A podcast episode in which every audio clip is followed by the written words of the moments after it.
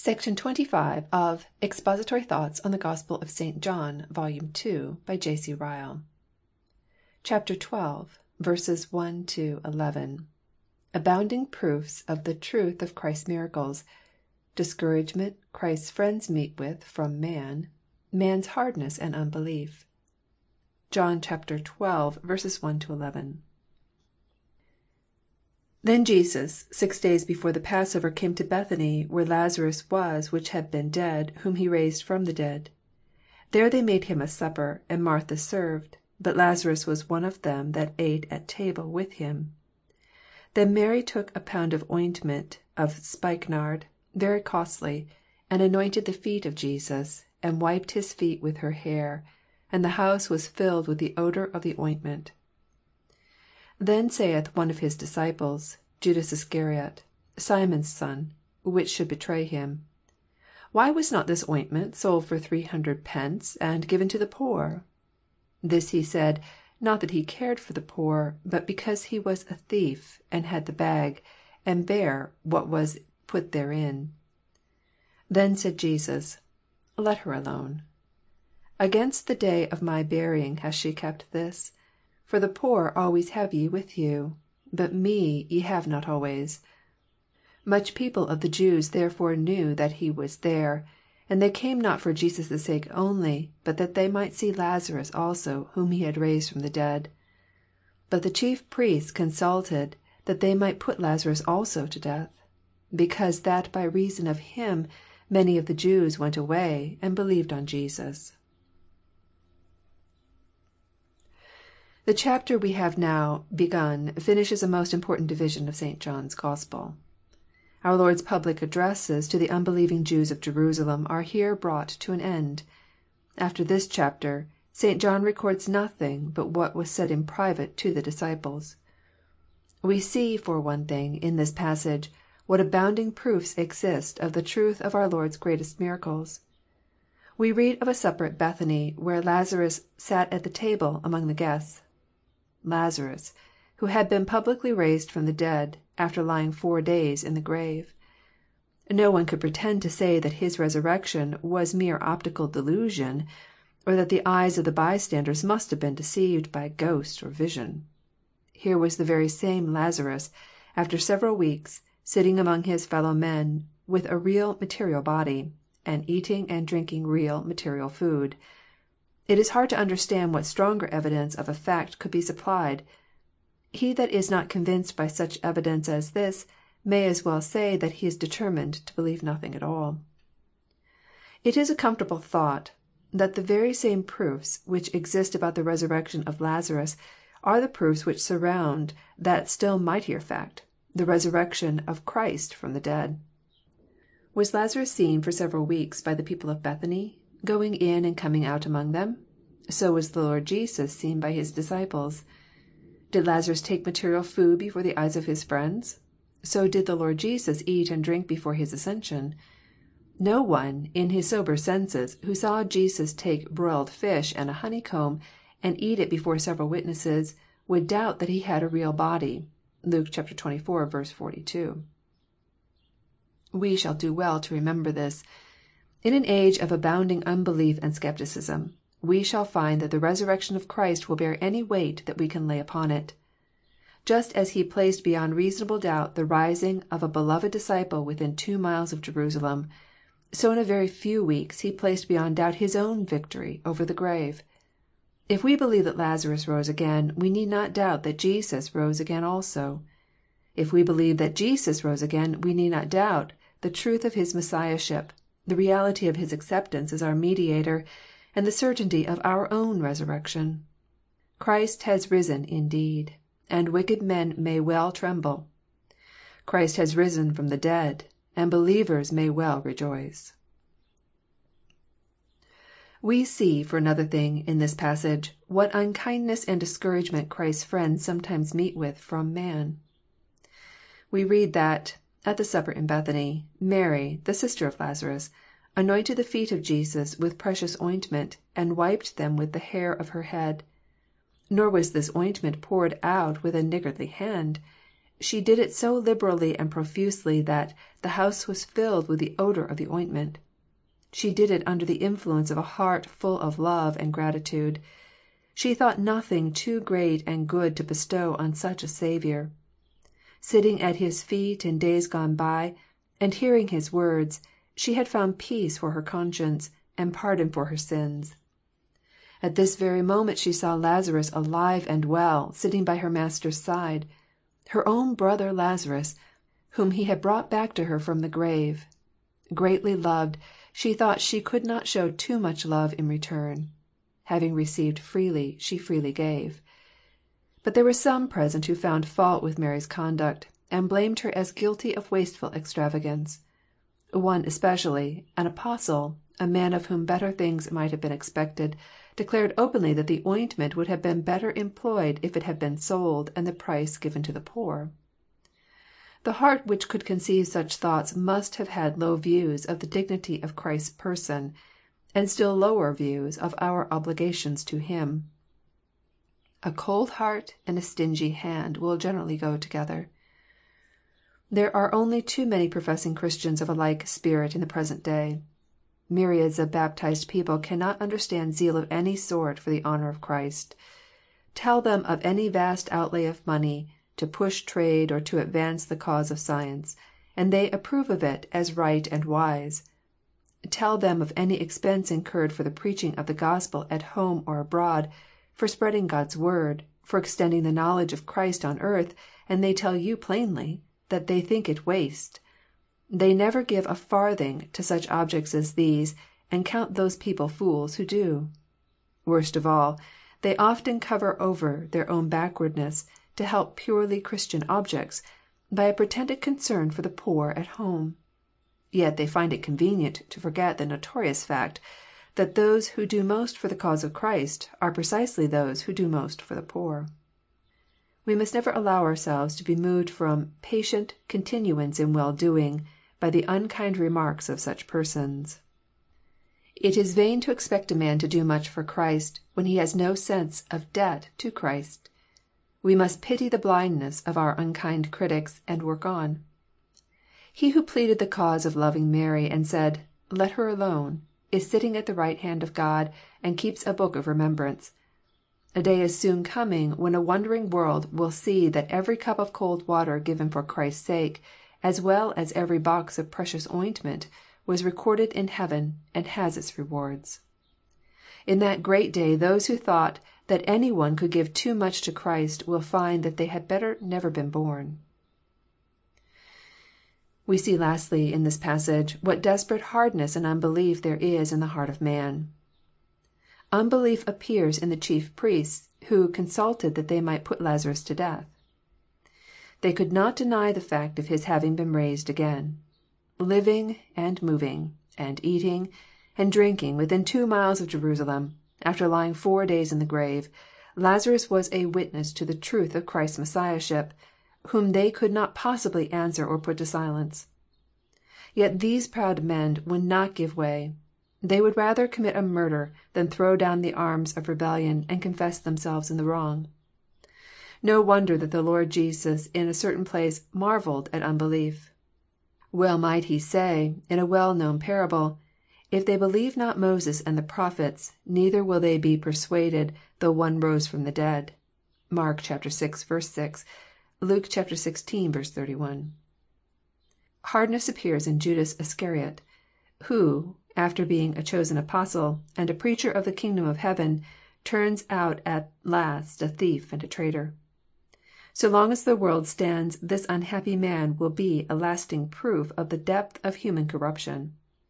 That any one could follow Christ as a disciple for three years, see all His miracles, hear all His teaching, receive at His hand repeated kindnesses, be counted an Apostle, and yet prove rotten at heart in the end, all this at first sight appears incredible and impossible. Yet the case of Judas shows plainly that the thing can be. Few things perhaps are so little realized as the extent of the fall of man. Let us thank God if we know anything of faith, and can say, with all our sense of weakness and infirmity, " I believe." Let us pray that our faith may be real, true, genuine, and sincere, and not a mere temporary impression, like the morning cloud and the early dew. Not least, let us watch and pray against the love of the world. It ruined one who basked in the full sunshine of privileges, and heard Christ Himself teaching every day. Then, let him that thinketh he standeth take heed lest he fall." (1 Cor. x. 12.) Notes. John xii. 1 11. 1. — [Then Jesus six days... Passover... Bethany.] Every intelligent reader of the Gospel will see that John purposely omits at this point certain events which are recorded by Matthew, Mark, and Luke. He passes at once from our Lord's retirement to the city called Ephraim to His return to Bethany for the last time. In this interval will be found the things related in Matt. x. 17 to 34, Mark x. 32 to 52, Luke xviii. 31 to xix. 1 to 12. In whatever part of Palestine the city Ephraim was, it is almost certain that between it and Bethany Jesus passed through Jericho healed two blind men there, converted the publican Zaccheus, and spoke the parable of the nobleman who went into a far country, after giving to his ten servants ten pounds. Why St. John did not record these facts we do not know, and it is mere waste of time to inquire. A reverent mind will be content to remember that John wrote by inspiration of God, and was guided by infallible direction, both as to what he recorded and what he did not record. Reason and common sense, moreover, tell us that if the four evangelists had all narrated exactly the same things, their value as independent witnesses would have been greatly damaged. Their variations and diversities are a strong indirect proof of their credibility. Too close an agreement would raise a suspicion of collusion, and look like an attempt to deceive. The expression, six days before the Passover," is remarkable because at first sight it seems to contradict Mark's narrative of the anointing, which Mark expressly says was two days before the Passover." (Mark xiv. 1.) Hence some maintain that the Greek words should be translated, before the six days of the Passover feast," leaving the precise day indefinite and uncertain. To this, however, it is reasonably objected that the Passover feast was more than six days, and that the proposed translation is not a probable rendering of the Greek words.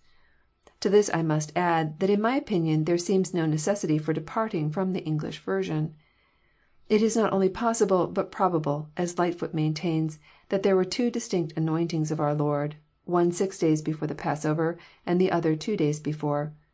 The reader is requested to refer back to the notes on John ii. 2, where he will find this point fully discussed. The Passover was slain on the Thursday evening. At this rate our Lord must have arrived at Bethany on Friday, the afternoon or evening before the Sabbath. Thus He must have spent His last earthly Sabbath with Mary, Martha, and Lazarus at Bethany. That the disciples must have journeyed to Bethany with a full impression that a great crisis was at hand, and the end of their Master's ministry approaching, one can hardly doubt, after reading the plain warnings recorded in Matthew, Mark, and Luke. But whether they really thought their Master would be put to death, or whether they did not secretly expect He would soon manifest His divine power, take His kingdom and reign, is more than questionable. With more deliberate, voluntary, calm walking up to the death than our Lord's last journey into Judaea, it is impossible to conceive. [Where Lazarus... been dead... raised from the dead.] These words seem to show that Lazarus lived at Bethany, and was not merely a visitor or lodger there.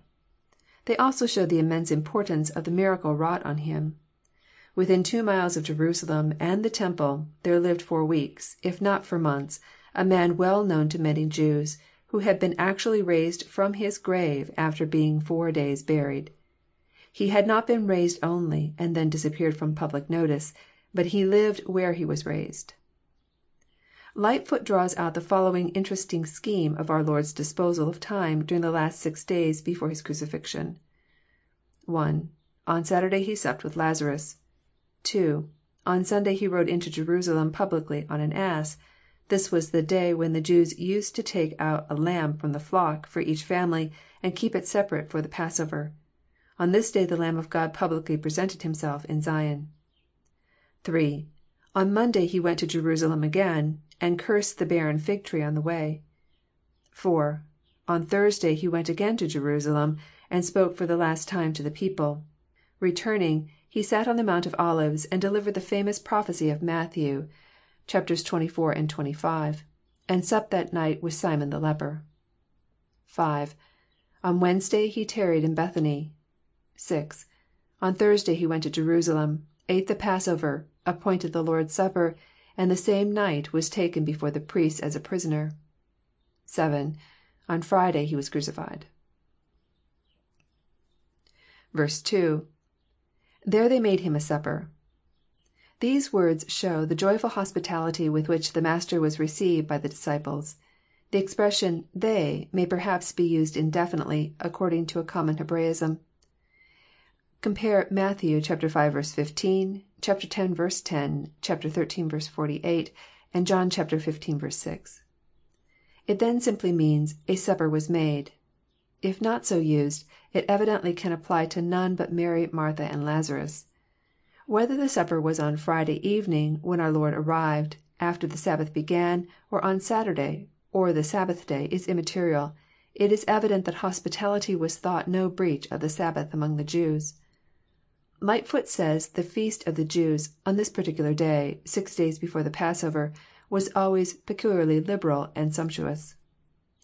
Hutcheson observes :" It is not unlawful at some times to enjoy the liberal use of the creatures in a sober manner. Christ doth not decline this supper. Sometimes He went to the feasts of Pharisees, and sometimes of publicans." (Luke xii. 36; Matt. ix. 11.) [^And Martha served.] The natural temperament of this good woman comes out here as elsewhere. She could not sit still and do nothing while our Lord was in her house. She must be actively stirring and trying to do something. Grace does not take away our peculiar characteristics. [But Lazarus sat at the table with him.'] This appears to most commentators, from Chrysostom downwards, to be purposely mentioned, in order to show the reality of Lazarus' resurrection. He was not a ghost or a spirit. He had really been raised to life, with a real body, and flesh and bones, and all the wants and conditions of a body. Thus we are practically taught that though a man's body dies, it may yet live again. Is not this feast a faint type of the marriage supper of the Lamb? Jesus Christ will be there. Those believers who died and are raised again at His second advent will be there and those who never died, but are found alive and believing when He comes, will be there. Then the number of guests will be complete. 3. — [Then took Mary... ointment... anointed... feet... Jesus, etc., etc.'] This remarkable action of Mary, which according to our Lord's saying in Matthew and Mark is related all over the world, deserves our special consideration. The action itself was not an uncommon one in Eastern countries, where the heat is very great, and the heat exposed to it by the wearing of sandals are liable to suffer much from dryness and scorching. There was nothing, moreover, out of the common in a woman doing this service. To wash the saints' feet," St. Paul names among the good works of a Christian widow. (1 Tim. v. 10.) The motive of Mary in doing what she did was evidently strong and grateful love to our Lord and Saviour, not only from what she had learned from Him for her own spiritual benefit, but also for what He had done for her brother Lazarus. She felt there was nothing too great or too good to do for him. Her feelings made her anxious to do her Master the highest honour, regardless of expense, and indifferent to any remark that the witnesses might make. The extent of her gratitude is shown by the lavish profuseness with which she used the ointment on this occasion, although it was very costly. This seems indicated by her wiping our Lord's feet with her hair, having poured on them so much ointment that they needed wiping, and also by the house being filled with the odour of the ointment. She poured out so much ointment that the scent of it filled the whole apartment and the whole house where the guests were. Any one who knows the powerful odour of otto of roses in the present day, will easily understand this. What this ointment of spikenard was has puzzled commentators in every age, as the Greek word throws no certain light on the question. Some think that it means potable ointment, that might be drunk. Some that it means perfectly pure ointment, that might be trusted as genuine and unadulterated. Augustine thinks that the expression denotes the place from which the ointment came. The question is of no importance, and must be left unexplained for want of materials to explain it. Enough for us to know that it was something very valuable and costly. How costly an ointment might be, any one can guess who knows the value of pure otto of roses. I can only repeat the opinion already expressed, that this anointing was certainly not the anointing which is described in Luke vii., and most probably was not the anointing of Mark xiv. The anointing in Mark was two days before the Passover, while this was six. In Mark the ointment was poured on the head, and here it was poured on the feet. In Matthew and Mark several disciples murmured, but here only Judas is named. These discrepancies, in my judgment, are insuperable, and make it necessary to believe that there were two distinct anointings at Bethany during the last six days preceding the crucifixion. I grant that it is a choice between difficulties, and that there are difficulties in the view I maintain. But I do not think them so weighty as those of the other view. At any rate, I am supported by the great authority of Chrysostom, Chemnitius, and Lightfoot, as well as Whitby and Henry. What the significance of Mary's wiping our Lord's feet with the hairs of her head may be, is a difficult question. Perhaps from our ignorance of Eastern customs in the days of our Lord's earthly ministry, we are hardly qualified to give an opinion about it now. On points like these, where we are ignorant, it is wisest not to conjecture. Calvin says, the usual practice was to anoint the head, and on this account Pliny reckons it an instance of excessive luxury that some anointed the ankles. What John says about the feet amounts to this, that the whole body of Christ, down to the feet, was anointed. Rollock observes that at this time Mary seemed to have had a deeper and more intimate perception of what there was in Christ, and of the real dignity of His person, than any of His disciples. 4. — [Then saith Judas Iscariot, Simon's son.] We know nothing of this Simon, who he was, or why he is specially mentioned here. It is worth notice that hardly any name occurs so frequently in the New Testament as this. We have the following :— 1. The Apostle Simon, also called Peter. 2. The Apostle Simon, called also Zelotes and the Canaanite. 3. Simon, the brother of our Lord, mentioned with James and Joses. (Matt. xiii. 55.) 4. Simon the leper, in whose house the anointing took place. (Matt. xxvi. 6.) 5. Simon the Cyrenian, who carried the cross. (Matt. xxvii. 32.) 6. Simon the Pharisee. Luke vii. 40. 7. Simon the sorcerer at Samaria. Acts viii. 9. 8. Simon the tanner. Acts ix. 43. It would of course be interesting to know if Judas Iscariot was son of any of these. But we have no clue to guide us. Wordsworth sees in the mention of Judas by name a strong internal evidence of the late date of St. John's Gospel.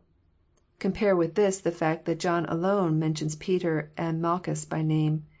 (John xviii. 10.) [Which should betray him.]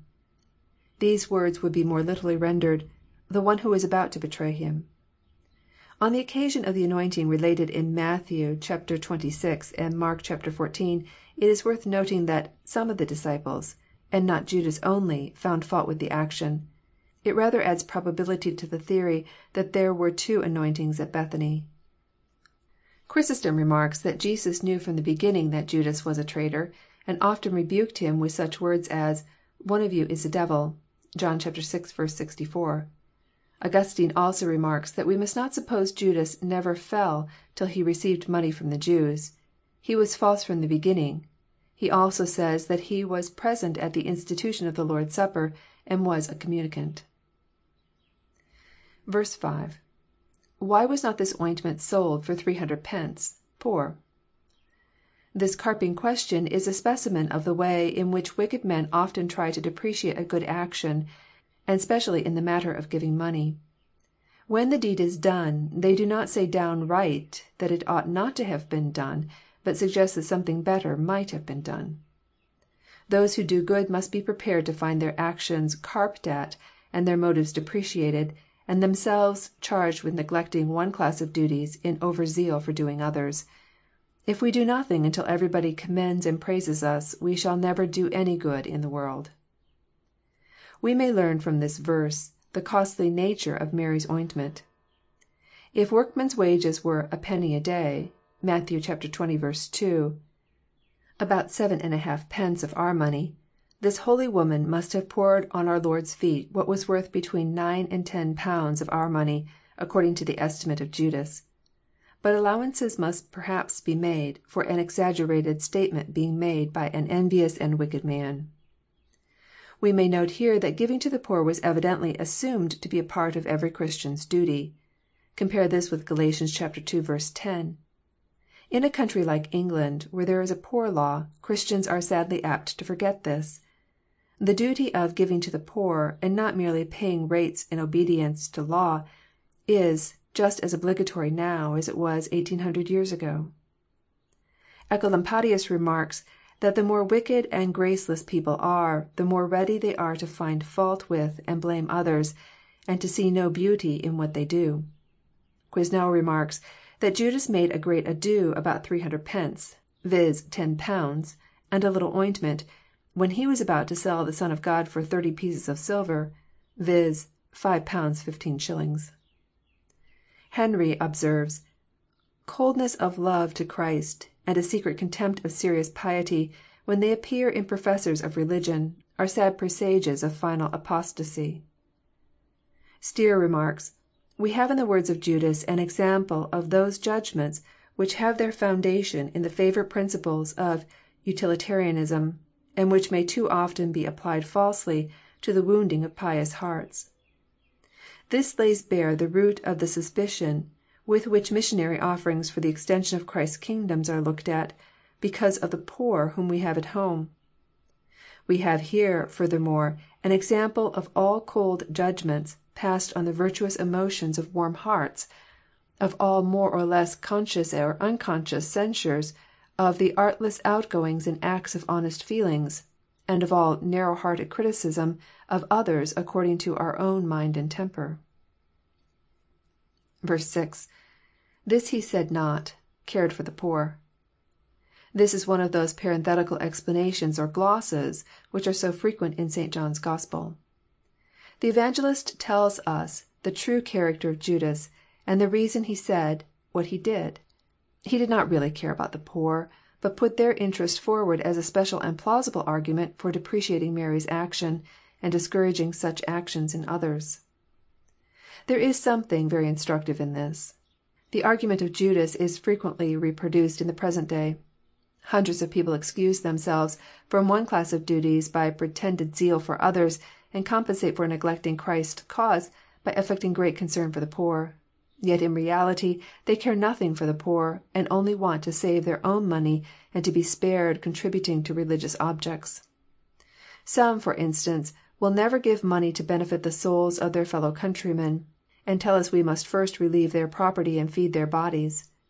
Some again will give nothing to help missions abroad, and tell us we must first mind the poor at home. Even the shareholders of some great joint stock companies have been known to express great concern for the poor and working classes, as an excuse for carrying on their business on Sundays. The language of St. John about Judas Iscariot shows us that this apparent zeal for the poor should always be regarded with suspicion, and submitted to close analysis and cross examination. He talked brave words about the poor, as if he cared more for them than any one. Yet there is not the slightest proof in the Gospels that he cared more for them than others.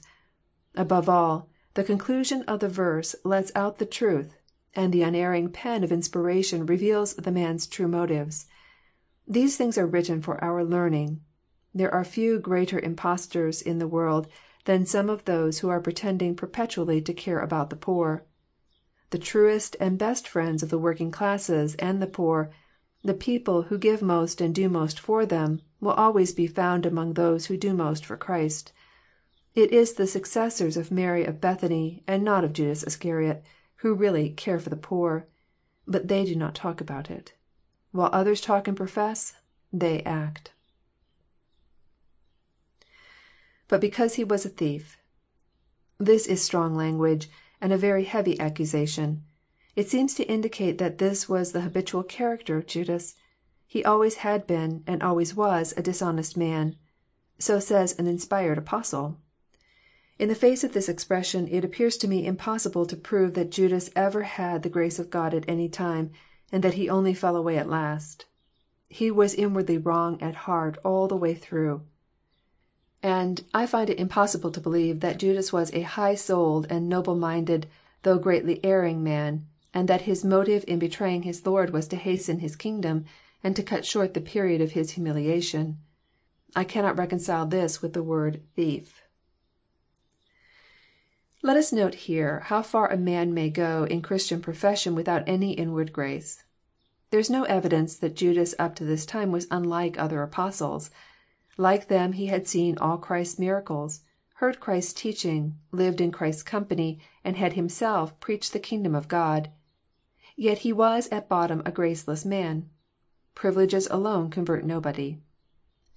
Ferus remarks :" Let us never put confidence in man, or in any sanctity of position, office, or dress.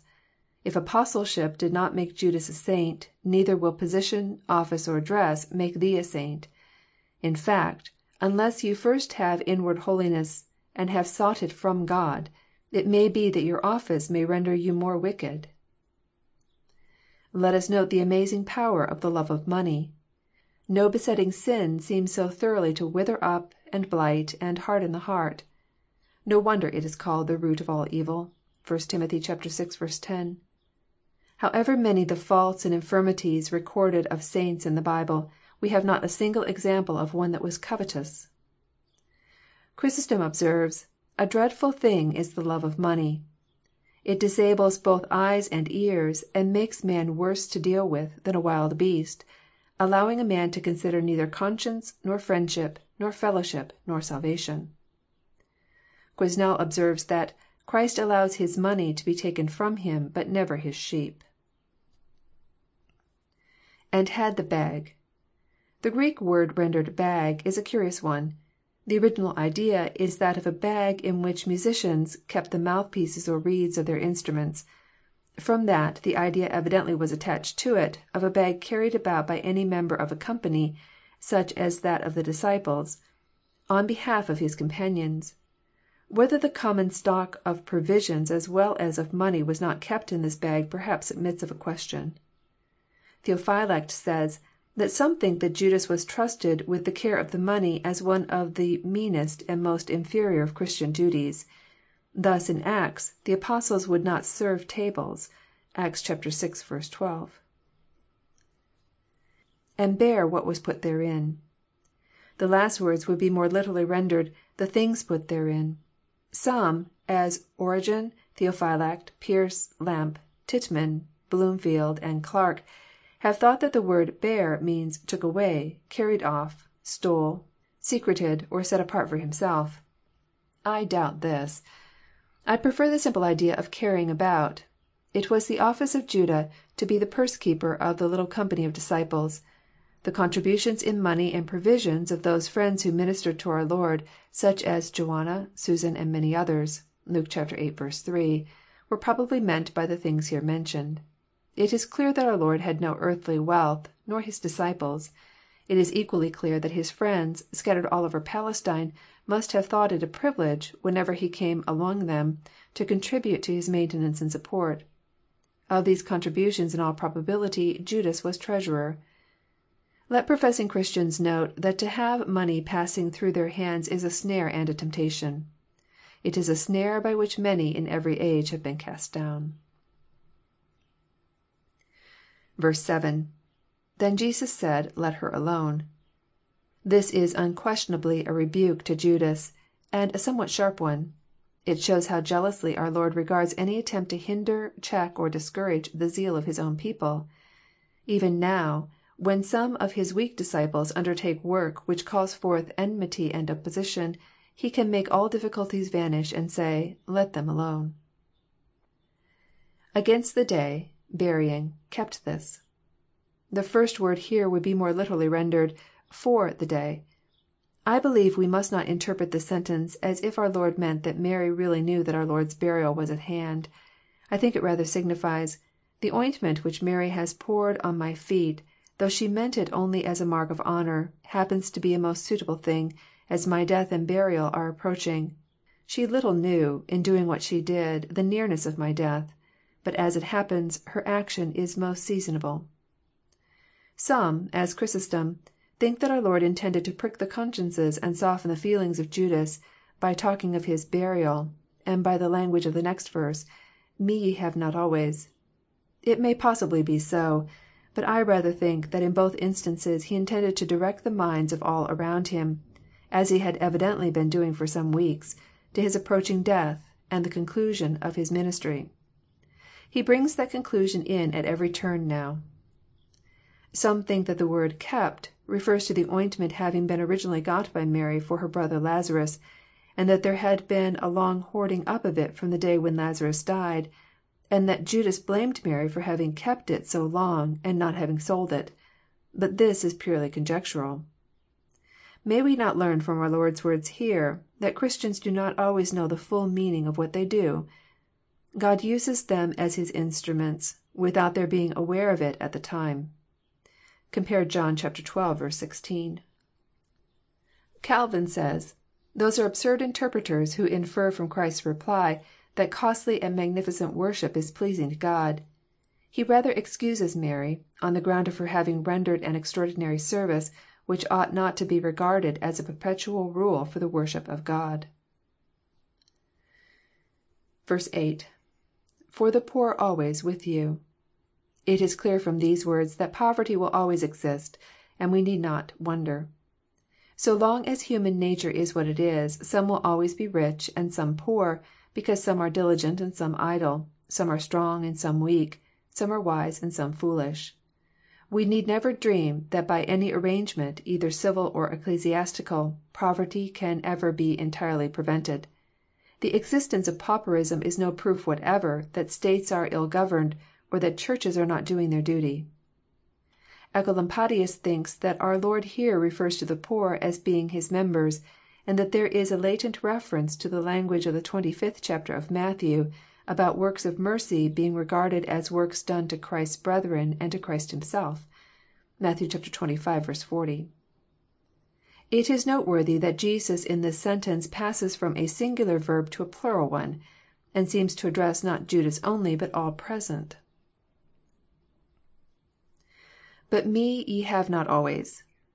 These words show, for one thing, that our Lord's bodily presence on earth was a great and miraculous event, and as such deserved to be marked with peculiar honour; and for another thing, that His departure was at hand, so that the opportunities for doing Him honour were becoming very few. Moreover, if words mean anything, the sentence completely overthrows the whole theory of Christ's body being present, under the forms of bread and wine, in the Lord's Supper. That favourite Romish doctrine can never be reconciled with " Me ye have not always." We may surely learn, from this verse, that relieving the poor, however a good work, is not so important a work as doing honour to Christ. In times like these it is well to remember this. Not a few seem to think all religion consists in giving temporal help to the poor. Yet there are evidently occasions when the relief of the poor must not be allowed to supersede the direct work of honouring Christ. Doubtless it is well to feed and clothe and nurse the poor, but it is never to be forgotten that to glorify Christ among them is far better. Moreover, it is much easier to give temporal than spiritual help, for we have our reward in thanks, and gratitude, and the praise of man. To honour Christ is far harder, and gets us no praise at all.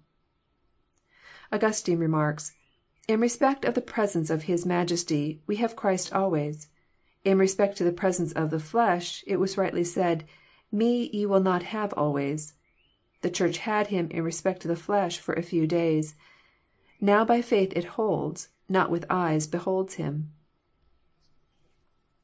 Zwingle observes that this sentence " excludes Christ's corporal presence from the Lord's Supper. According to His Divine nature, Christ is always present with His people: according to His human nature, He is in one place in heaven, at the right hand of God." Most of the other Reformers make the same comment. Rollock remarks that our Lord's defence of Mary in this passage must not be alleged as a warrant for extravagant and profuse expenditure in the public worship of Christians. Jesus Himself points out that the occasion was extraordinary and singular, viz., on the eve almost of His burial, an occasion which could happen once. This seems to imply that on ordinary occasions such an expenditure as that of Mary would not have been justifiable. 9. — [Much people knew people,.,knew,..there.']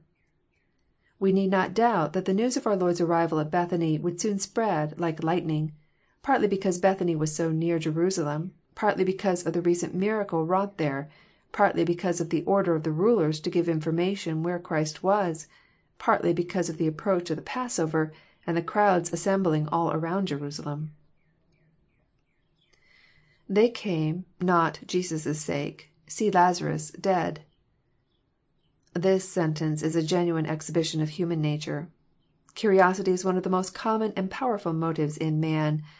The love of seeing something sensational and out of the common way is almost universal. When people could see at once both the subject of the miracle and Him that worked the miracle, we need not wonder that they resorted in crowds to Bethany. Yet within ten days a far greater miracle was to take place, viz., our Lord's own resurrection. 10. — [But the chief priests consulted.] It admits of doubt whether the word rendered consulted" would not be better rendered purposed or determined, as in Acts xv. 37, ch. xxviii. 39, 2 Cor. i. 17. This is the view of Schleusner and Parkhurst. [That they might put Lazarus... death.]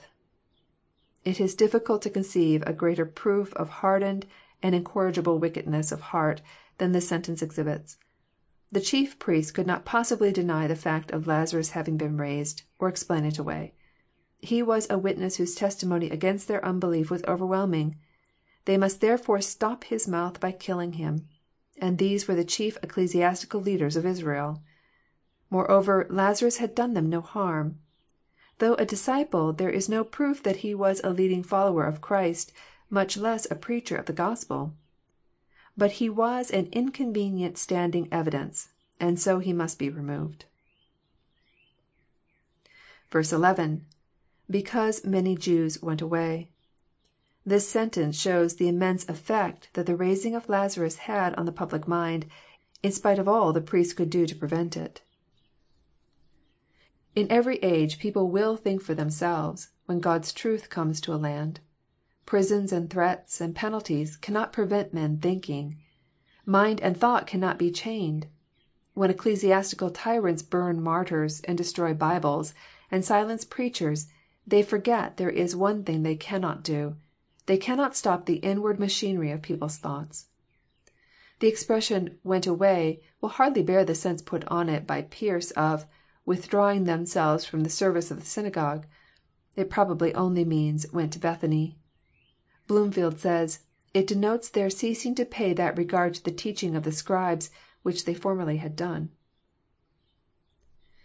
[^And believed in Jesus.'] I dare not think that this believing means more than intellectual conviction that Jesus must be the Messiah. I see no evidence that it means the faith of the heart. Yet it is probable this was exactly the state of mind in which many hundreds or thousands of Jews were before the crucifixion, the resurrection, and the day of Pentecost, convinced but not converted, persuaded that Jesus was the Christ of God, but afraid to confess Him. Hence on the day of Pentecost we cannot doubt that many hundreds of Peter's hearers were prepared to believe. The stony ground of prejudice and ignorant adhesion to Judaism had been broken to pieces, and the seed fell into soil prepared for it. Poole thinks that Lazarus, after his marvellous resurrection, possibly spake of it to the honour and glory of God, and that this excited the special anger of the priests. End of section 25. Section 26 of Expository Thoughts on the Gospel of St. John, Volume 2, by J. C. Ryle. Chapter 12, verses 12 to 19. Christ's sufferings entirely voluntary. Prophecies about Christ's first advent minutely fulfilled. John chapter 12, verses 12 to 19. On the next day much people that were come to the feast, when they heard that Jesus was coming to Jerusalem, took branches of palm trees, and went forth to meet him, and cried, Hosanna: Blessed is the King of Israel that comes in the name of the Lord. And Jesus, when he had found a young ass, sat thereon, as it is written, Fear not, daughter of Sion: behold, thy King cometh, sitting on an ass's colt. These things understood not his disciples at first. But when Jesus was glorified, then remembered they that these things were written of him, and that they had done these things unto him. The people therefore that was with him, when he called Lazarus out of the grave, and raised him from the dead, bear record. For this cause the people also met him, that they heard that he had done this miracle. The Pharisees therefore said among themselves, Perceive ye how ye prevail nothing? behold, the world is gone after him. A careful reader of the Gospels can hardly fail to observe that our Lord Jesus Christ's conduct at this stage of His earthly ministry is very peculiar. It is unlike anything else recorded of Him in the New Testament. Hitherto we have seen Him withdrawing as much as possible from public notice, retiring to the wilderness, and checking those who would have brought Him forward and made Him a king. As a rule He did not court popular attention. He did not cry or strive or cause His voice to be heard in the streets. (Matt. xii. 19.) Here, on the contrary, we see Him making a public entry into Jerusalem, attended by an immense crowd of people, and causing even the Pharisees to say, " Behold, the world has gone after him." The explanation of this apparent inconsistency is not hard to find out. The time had come at last when Christ was to die for the sins of the world. The time had come when the true Passover lamb was to be slain when the true blood of atonement was to be shed, when Messiah was to be cut off according to prophecy, (Dan. ix. 26,) when the way into the holiest was to be opened by the true High Priest to all mankind. Knowing all this, our Lord purposely drew attention to Himself. Knowing this, He placed Himself prominently under the notice of the whole Jewish nation. It was only meet and right that this thing should not be " done in a corner." (Acts xxvi. 26.) If ever there was a transaction in our Lord's earthly ministry which was public, it was the sacrifice which He offered up on the cross of Calvary. He died at the time of year when all the tribes were assembled at Jerusalem for the Passover feast. Nor was this all. He died in a week when, by His remarkable public entry into Jerusalem, He had caused the eyes of all Israel to be specially fixed upon Himself. We learn for one thing, in these verses, how entirely voluntary the sufferings of Christ were.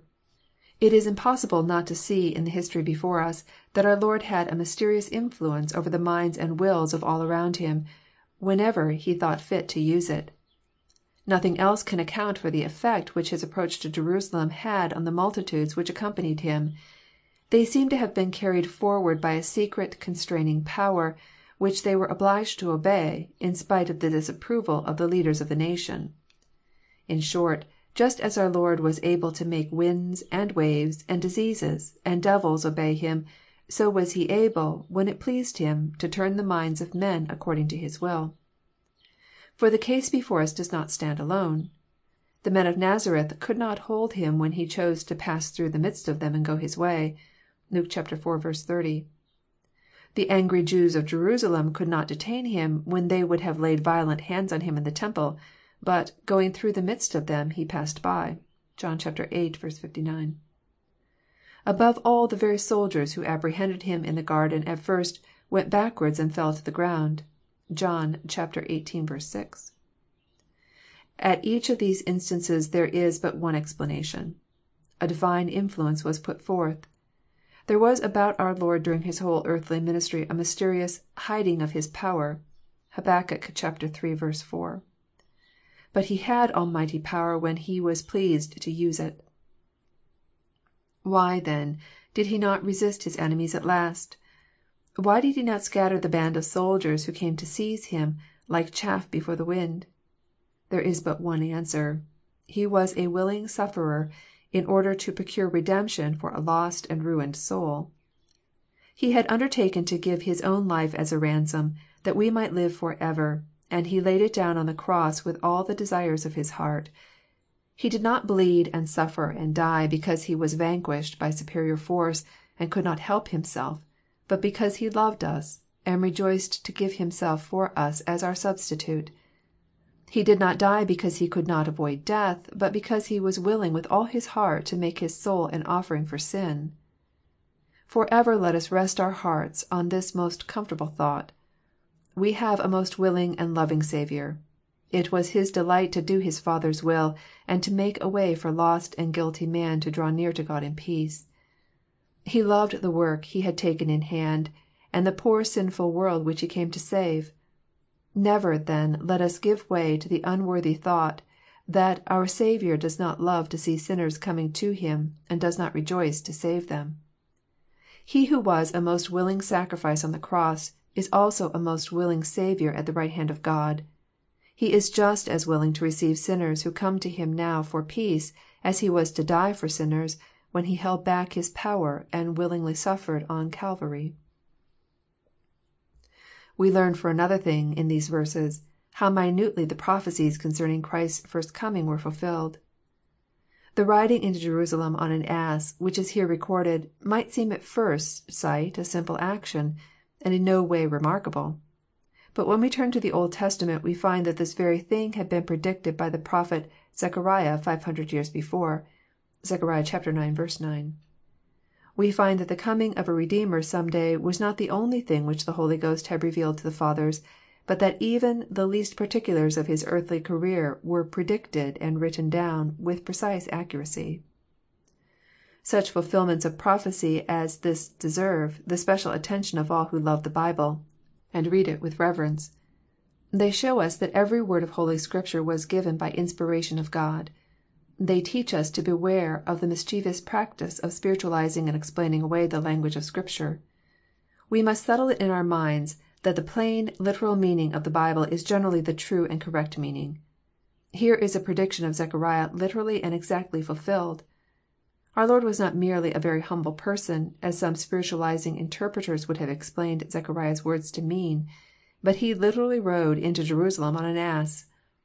Above all, such fulfilments teach us what we may expect in looking forward to the second advent of Jesus Christ.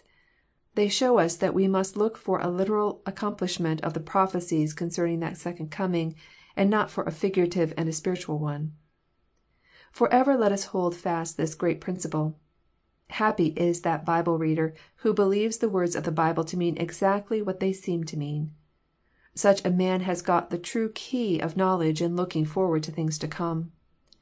To know that predictions about the second advent of Christ will be fulfilled literally, just as predictions about the first advent of Christ were fulfilled literally, is the first step towards a right understanding of unfulfilled prophecy. Notes. John chapter 12, verses 12 to 19. Verse 12. On the next day. This day must have been the Sunday before Easter, which is commonly known in England as Palm Sunday, from the circumstances here related. Much people come to the feast. This must include many of the Jews who had come up to the Passover from Galilee, and were doubtless well acquainted with our Lord's ministry and the numerous miracles which He had wrought in Galilee. Some of them in all human probability had formed part of the multitude whom He fed with the loaves in the wilderness. When they heard that Jesus was coming to Jerusalem, we must suppose that by some means our Lord's intention of coming to Jerusalem must have become known, either by Himself communicating it, or by His disciples learning it and telling others. This information would be carried back to the city by those who came from thence to Bethany on Saturday. Bethany, however, was on the direct road from Jericho to Jerusalem, and the tidings of our Lord's approach may have travelled before Him for some days. Rollock thinks this " multitude " must have been chiefly composed of Jews not residing in Jerusalem. The Jerusalem Jews, he thinks, are an instance of the old proverb which he quotes. The nearer the Church, the further from God. 13. — [Took branches of palm trees, and went... meet him.] The precise motive of this action we are left to conjecture. Palm branches were carried by processions attending kings or victorious generals on public occasions. The triumphant host in heaven which John saw in vision was composed of persons having palms in their hands. (Rev. vii. 9.) It may be that some of the crowd on this occasion believed that Jesus was the Messiah. Others, we may be sure, did what the rest did, without any special motive at all. At most we can only suppose that the multitude had a vague idea that Jesus was somebody very remarkable, a prophet, or some one raised up by God, and as such did Him honour. Rollock thinks the custom of carrying branches at the feast of tabernacles, as the expression of joy, was the motive of the crowd here. [^And cried, Hosanna.'] This Hebrew word is taken from Psalm cxviii. 25, and signifies, " Save now, we beseech Thee." Calvin thinks this phrase testified that they acknowledged Christ to be the Messiah, and considers that the 118th Psalm had special reference to Messiah's coming. lBlessed...King of Israel that cometh...name...Lord.'] This sentence would be more literally rendered, " Blessed is he that cometh in the name of the Lord, the King of Israel." It is partly taken from Psalm cxviii. 26, but there the words are simply, " Blessed be he that cometh in the name of the Lord," and no mention is made of the King." We can only conjecture that some of the multitude had a vague idea that Jesus had come to be a temporal King and a conquering Messiah, who would set Israel free from all foreign dominion. These few caught up the words of the Psalm, and their cry was taken up by the many around them, perhaps without knowing distinctly what they did or said. Nothing is so soon caught up as a popular cry. From Hosanna to Crucify Him there was only an interval of a very few days. Nothing is so worthless as popular applause. Theophylact holds decidedly that the multitude honoured our Lord as God. But I cannot think this. 14. — [And Jesus... found ass sat thereon.'] That there was no chance or accident in the ass being found, we know from St. Matthew's Gospel, where we read that the disciples were sent to get the ass ready. (Matt. xxi. 7.) Every step of this triumphal progress into Jerusalem was prearranged. To ride upon an ass, we must always remember, was not so low and ignominious a mode of travelling as it may seem to us. The Eastern ass is a very different creature to the English ass, larger, stronger, and far more valuable. Asses are specially named as a part of the wealth of Abraham, Jacob, and Job. (Gen. xii. 16; xxx. 43; Job xlii. 12.) Solomon had an officer specially over asses. (1 Chron. xxvii. 30.) Abraham, Balaam, Achsah, Abigail, and the Shunammite rich woman, all rode on asses. To ride on white asses was a mark of great men in the days of Judges. (Judges v. 10.) The idea therefore of anything degrading in riding on an ass must be entirely dismissed from our minds. On the other hand, it is undeniable that the ass is not the animal that a king or ruler, in any age, has ever chosen to use, on public occasions, in heading a procession. The horse has always been preferred. The use of an ass, we cannot doubt, was meant to show that our Lord's kingdom was utterly unlike the kingdoms of this world. No Roman soldier in the garrison of Jerusalem, who, standing at his post, or sitting in his barrack window, saw our Lord riding on an ass, could report to his centurions that he looked like one who came to wrest the kingdom of Judaea out of the hand of the Romans, drive out Pontius Pilate and his legions from the tower of Antonia, and achieve independence for the Jews with the sword. The Greek word rendered young ass," here, is a diminutive, and seems used intentionally to show that it was a very young or small ass.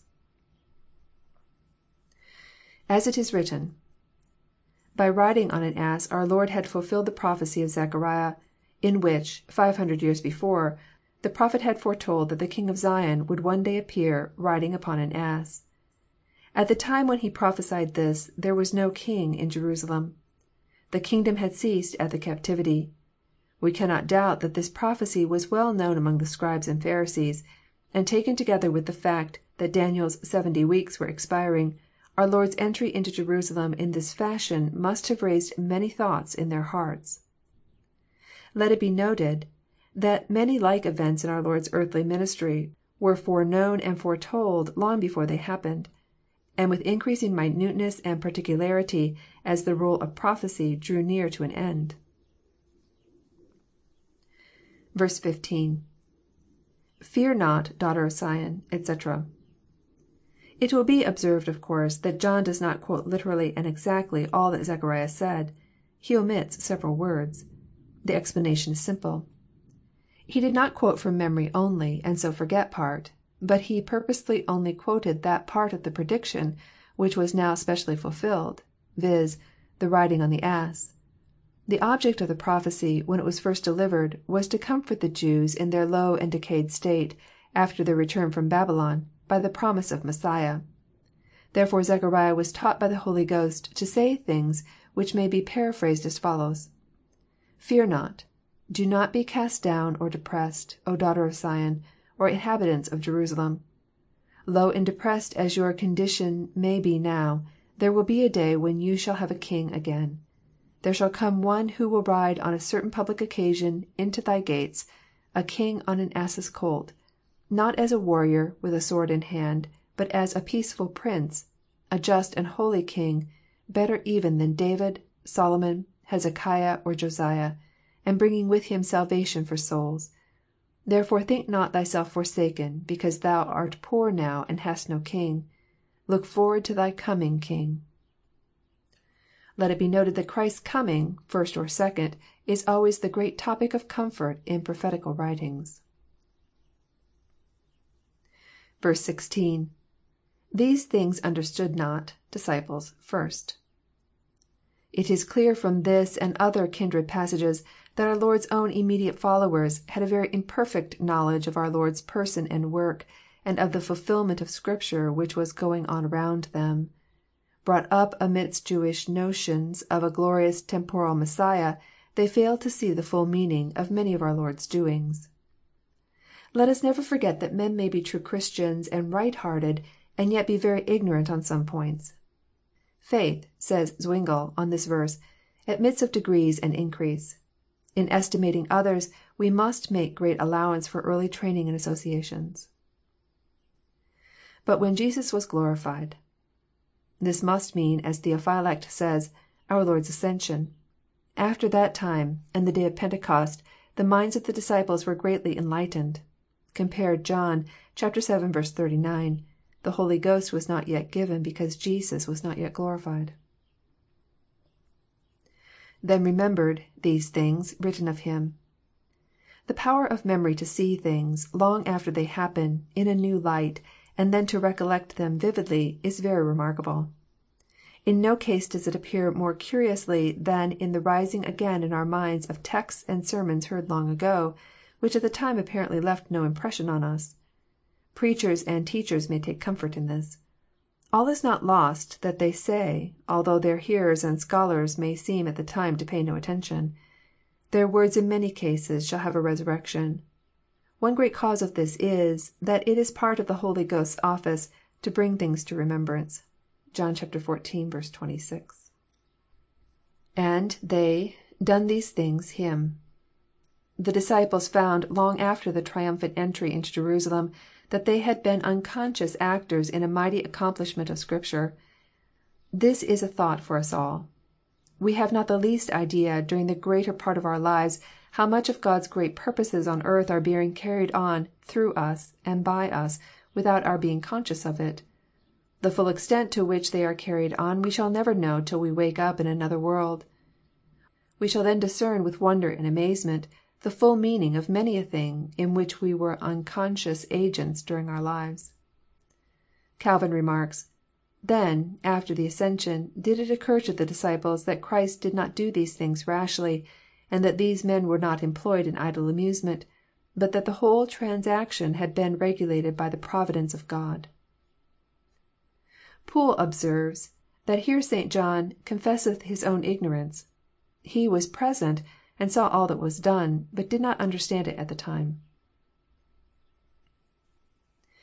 17. — [The people therefore... Lazarus... bear record.]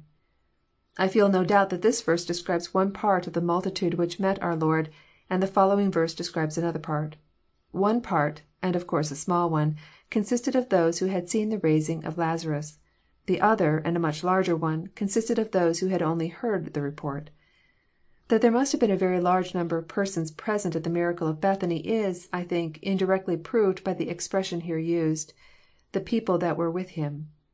The words " bear record " must mean that they testified that a great miracle really had been wrought, and that this same Jesus now riding on an ass before the eyes of the people was that very person who had wrought it.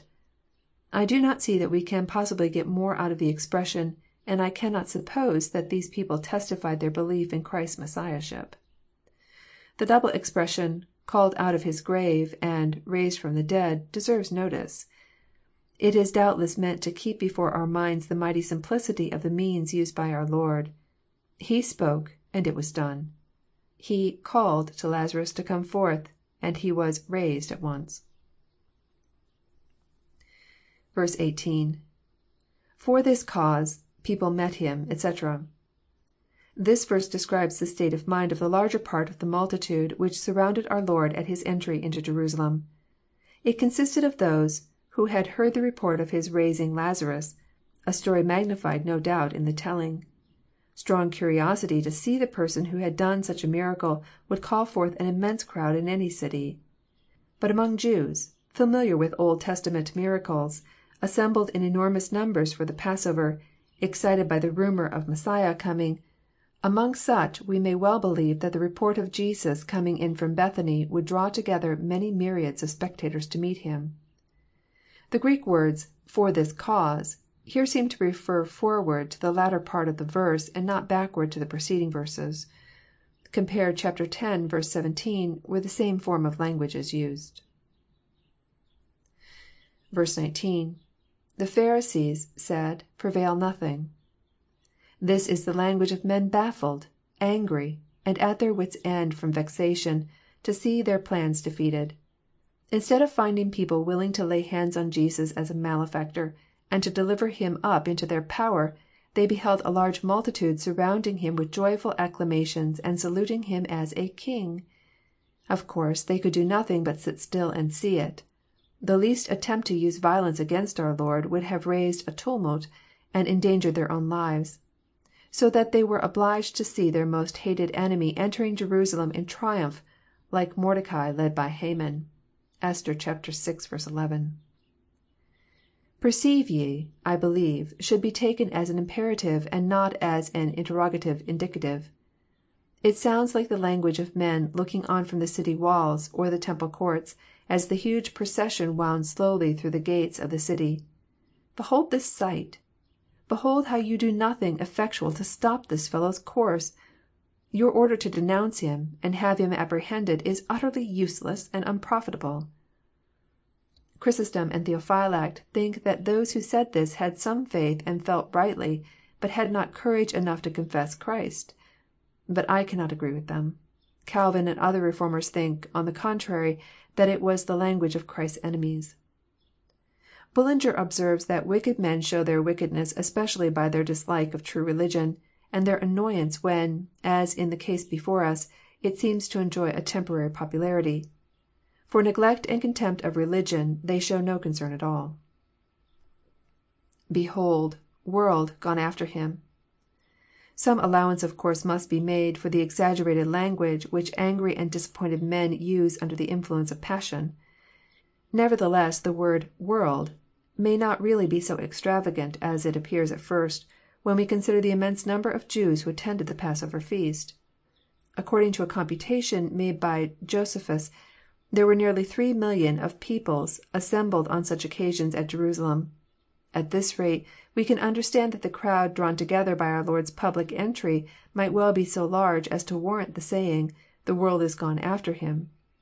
Most of the crowd, it may be remembered, were not dwellers in Jerusalem, but strangers, who were only visitors or sojourners, absent from home, and would materially swell a crowd.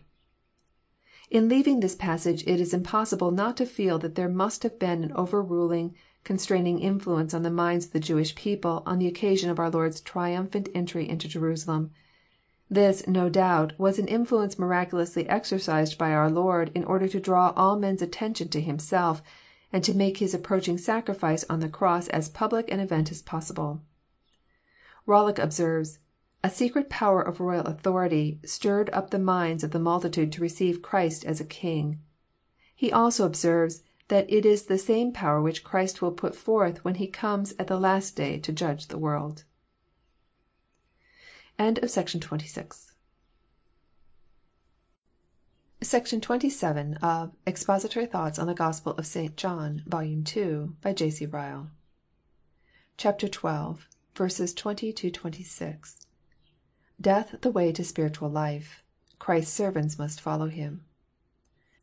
John chapter 12, verses 20 to 26.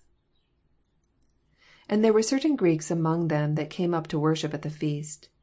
These same came therefore to Philip, which was of Bethsaida of Galilee, and desired him, saying, Sir, we would see Jesus. Philip cometh and telleth Andrew, and again Andrew and Philip tell Jesus. And Jesus answered them, saying, The hour is come that the Son of man should be glorified. Verily, verily, I say unto you, Except a corn of wheat fall into the ground and die, it abideth alone: but if it die, it bringeth forth much fruit.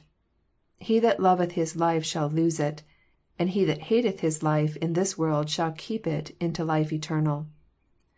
If any man serve me, let him follow me: and where I am, there shall also my servant be.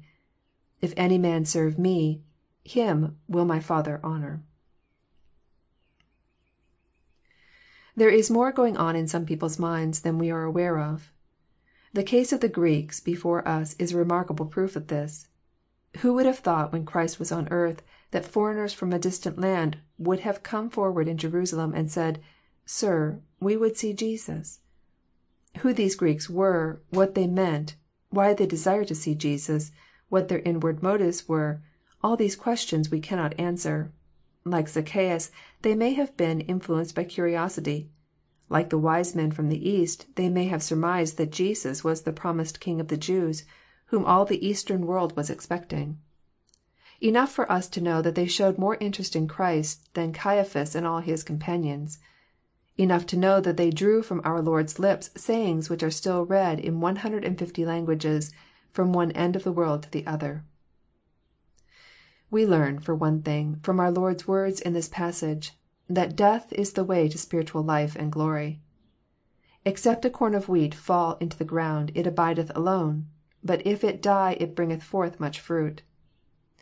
This sentence was primarily meant to teach the wondering Greeks the true nature of Messiah's kingdom. If they thought to see a king like the other kings of this world, they were greatly mistaken. Our Lord would have them know that He came to carry a cross, and not wear a crown. He came not to live a life of honour, ease, and magnificence, but to die a shameful and dishonoured death. The kingdom He came to set up was to begin with a crucifixion, not with a coronation.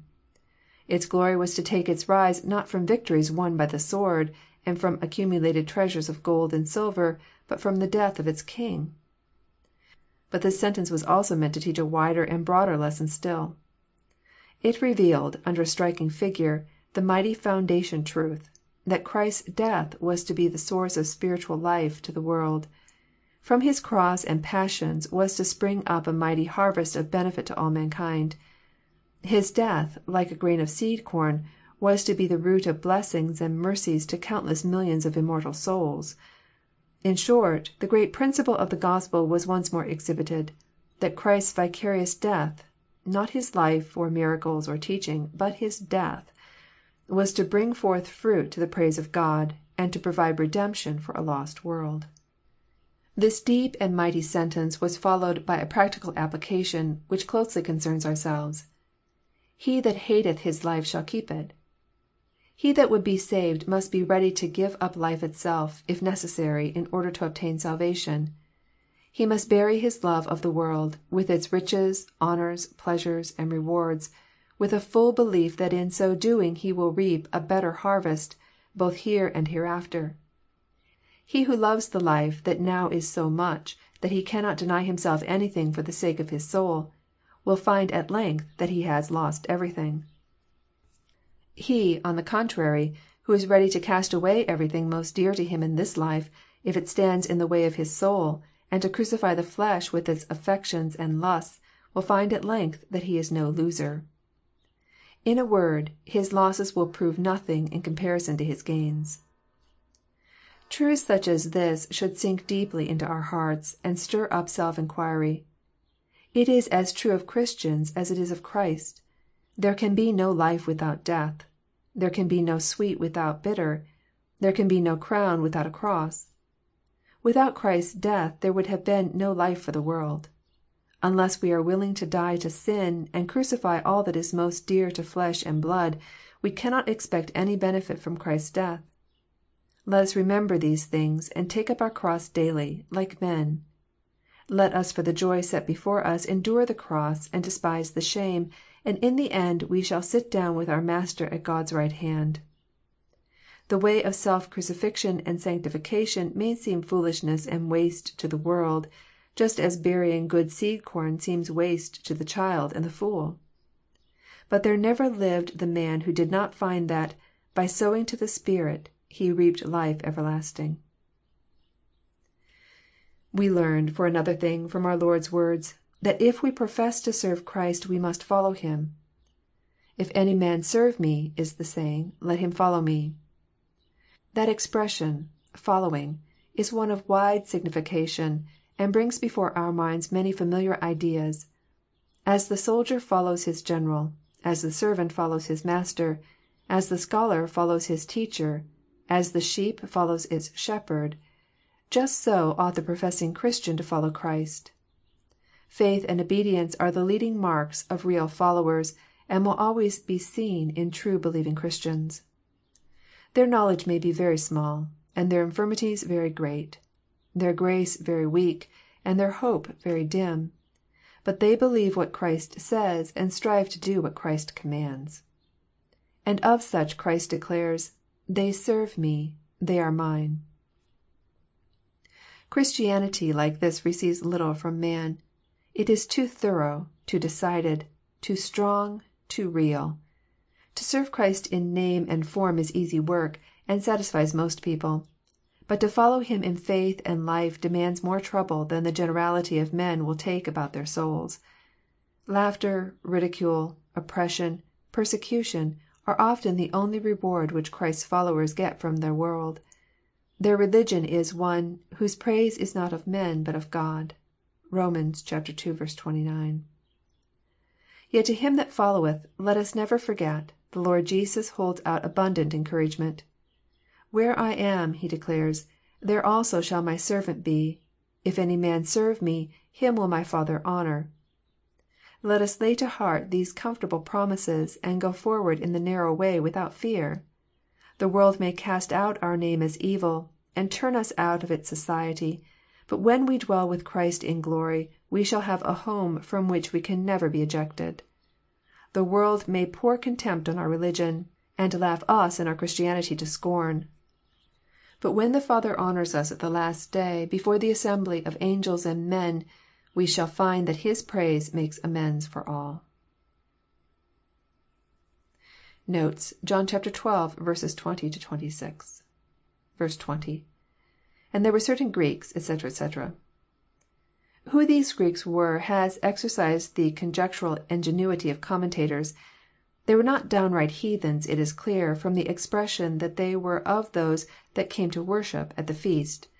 No heathen would be admitted to the Passover. They were not in my judgment Jews who had lived among the Greeks, until they were more Grecian than Jewish in their language. The word we have rendered Greeks seems to me to make that impossible. I believe that they were men who were by birth heathens, but had become proselytes to Judaism, and as such were regular attendants on the Jewish feasts. That there were many such proselytes wherever Jews lived is a simple matter of fact. So in Acts xvii. 4 we read of devout or worshipping Greeks. The leavening influence of Judaism, in every part of the heathen world where the scattered Jews dwelt, before the coming of Christ, was probably very considerable. It is worth notice that as Gentiles, the wise men from the East were among the first to honour our Lord when He was born, so Gentiles were among the first to show interest in Him just before His crucifixion. Whether the circumstance recorded in this passage before us took place the same day that our Lord rode in triumph into Jerusalem, or whether there was not a break or interval of a day or two, admits of question. Judging from the inquiry of the Greeks, " We would see Jesus," it seems unlikely that it happened the same day. It stands to reason that our Lord, at a time when He was riding into Jerusalem on an ass, and was the object of popular enthusiasm, would easily have been distinguished and recognized by the Greeks. Moreover, one cannot suppose that the words spoken in the following verse, and the miracle of the voice from heaven, belong to a time of noise, shouting, and popular acclamation, such as there must have been during the procession. For these reasons I incline to the opinion that we must suppose an interval of a day or two between this verse and the preceding one. 21. — [The same came... Philip... Bethsaida... Galilee.] Why the Greeks came to Philip more than any other disciple we do not know. It is conjectured that Philip, being an inhabitant of a town in North Galilee, was more likely than any other disciples to be acquainted with Greeks, from being very near Tyre and Sidon. But this reason applies quite as much to Andrew, Peter, James, and John, who were all Galileans, as it does to Philip. Is it not worth noticing that Philip's name is a more purely Greek name than any of the other Apostles'? Does not this indicate that he probably had Greek relatives and connections? The mention of Bethsaida accounts for Philip speaking to Andrew in the next verse. Bethsaida was the native place of Andrew and Peter, and Philip therefore was their fellow townsman.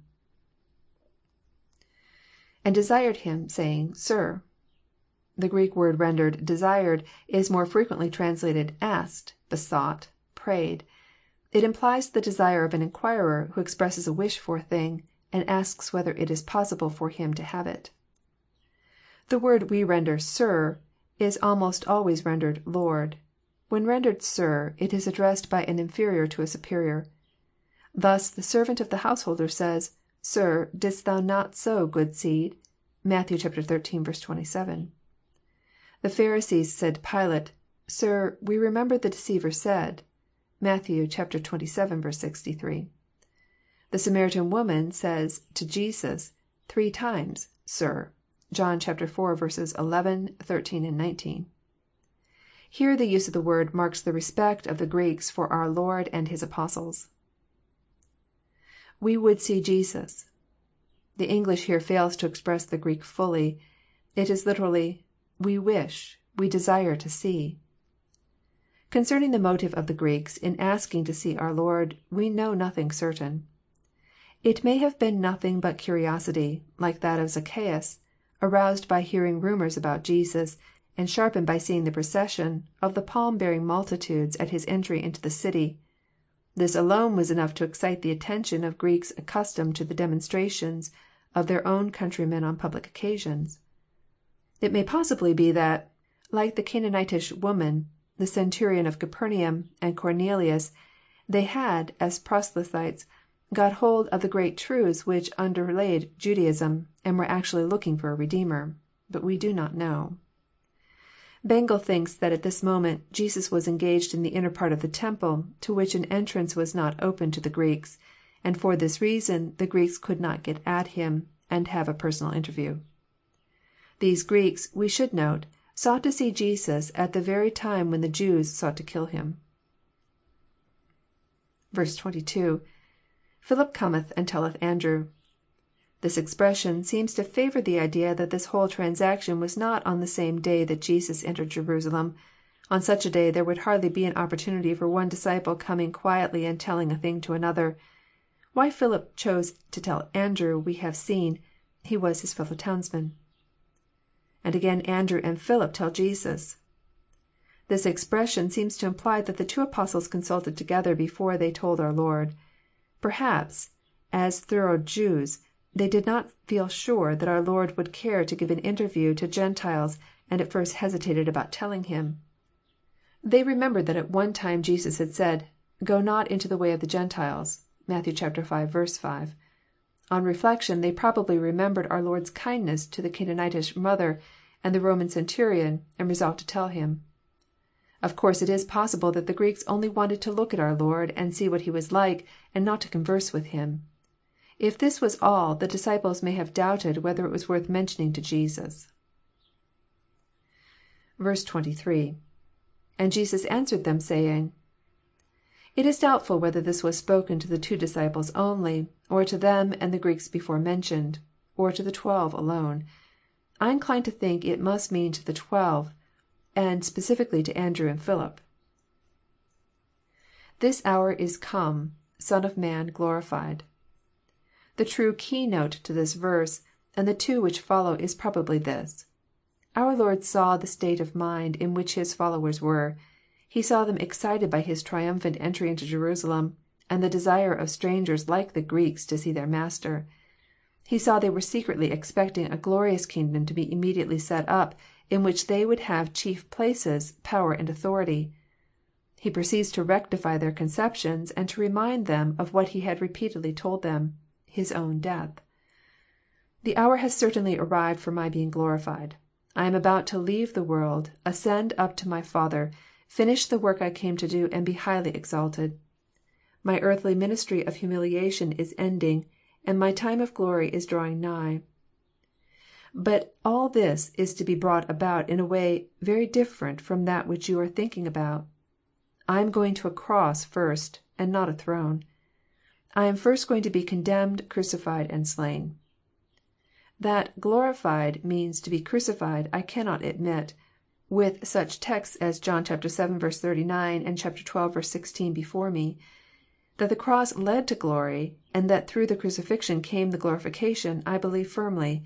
But the glory came after the suffering. (Luke xxiv. 26.) Let us note that the " hour," or season for Christ to finish His ministry was fixed and appointed. Till it came the Jews could do nothing to stop His preaching or harm His person. Just so it is with His people in one sense. Each is immortal till His work is done. Does it not seem that the inquiry of the Greeks has much to do with our Lord's opening words? " The Gentiles are beginning to inquire after Me. Thus the hour is manifestly come that My work should be finished, and My kingdom fully set up in the world, by My crucifixion, resurrection, and ascension." 24. — [Verily, verily, I say unto you.] This is one of those solemn prefaces which are so frequent in John's Gospel, and indicate some very weighty truth coming. I think " to you " must surely include not only Andrew and Philip, but all the company around our Lord. [Except a corn of wheat, etc., etc.'] Our Lord here illustrates a great Scriptural truth by a very familiar fact in nature. That fact is, that in plants and seeds life comes by death. The seed must be put into the ground, must rot, decay, and die, if we want it to bear fruit and produce a crop. If we refuse to bury the seed, and will keep it without sowing it, we shall never reap any harvest. We must be content to let it die if we want corn.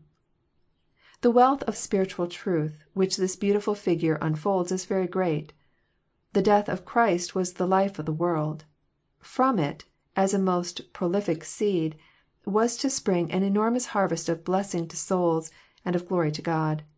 His substitution on the cross, His atoning death, were to be the beginning of untold blessings to a lost world.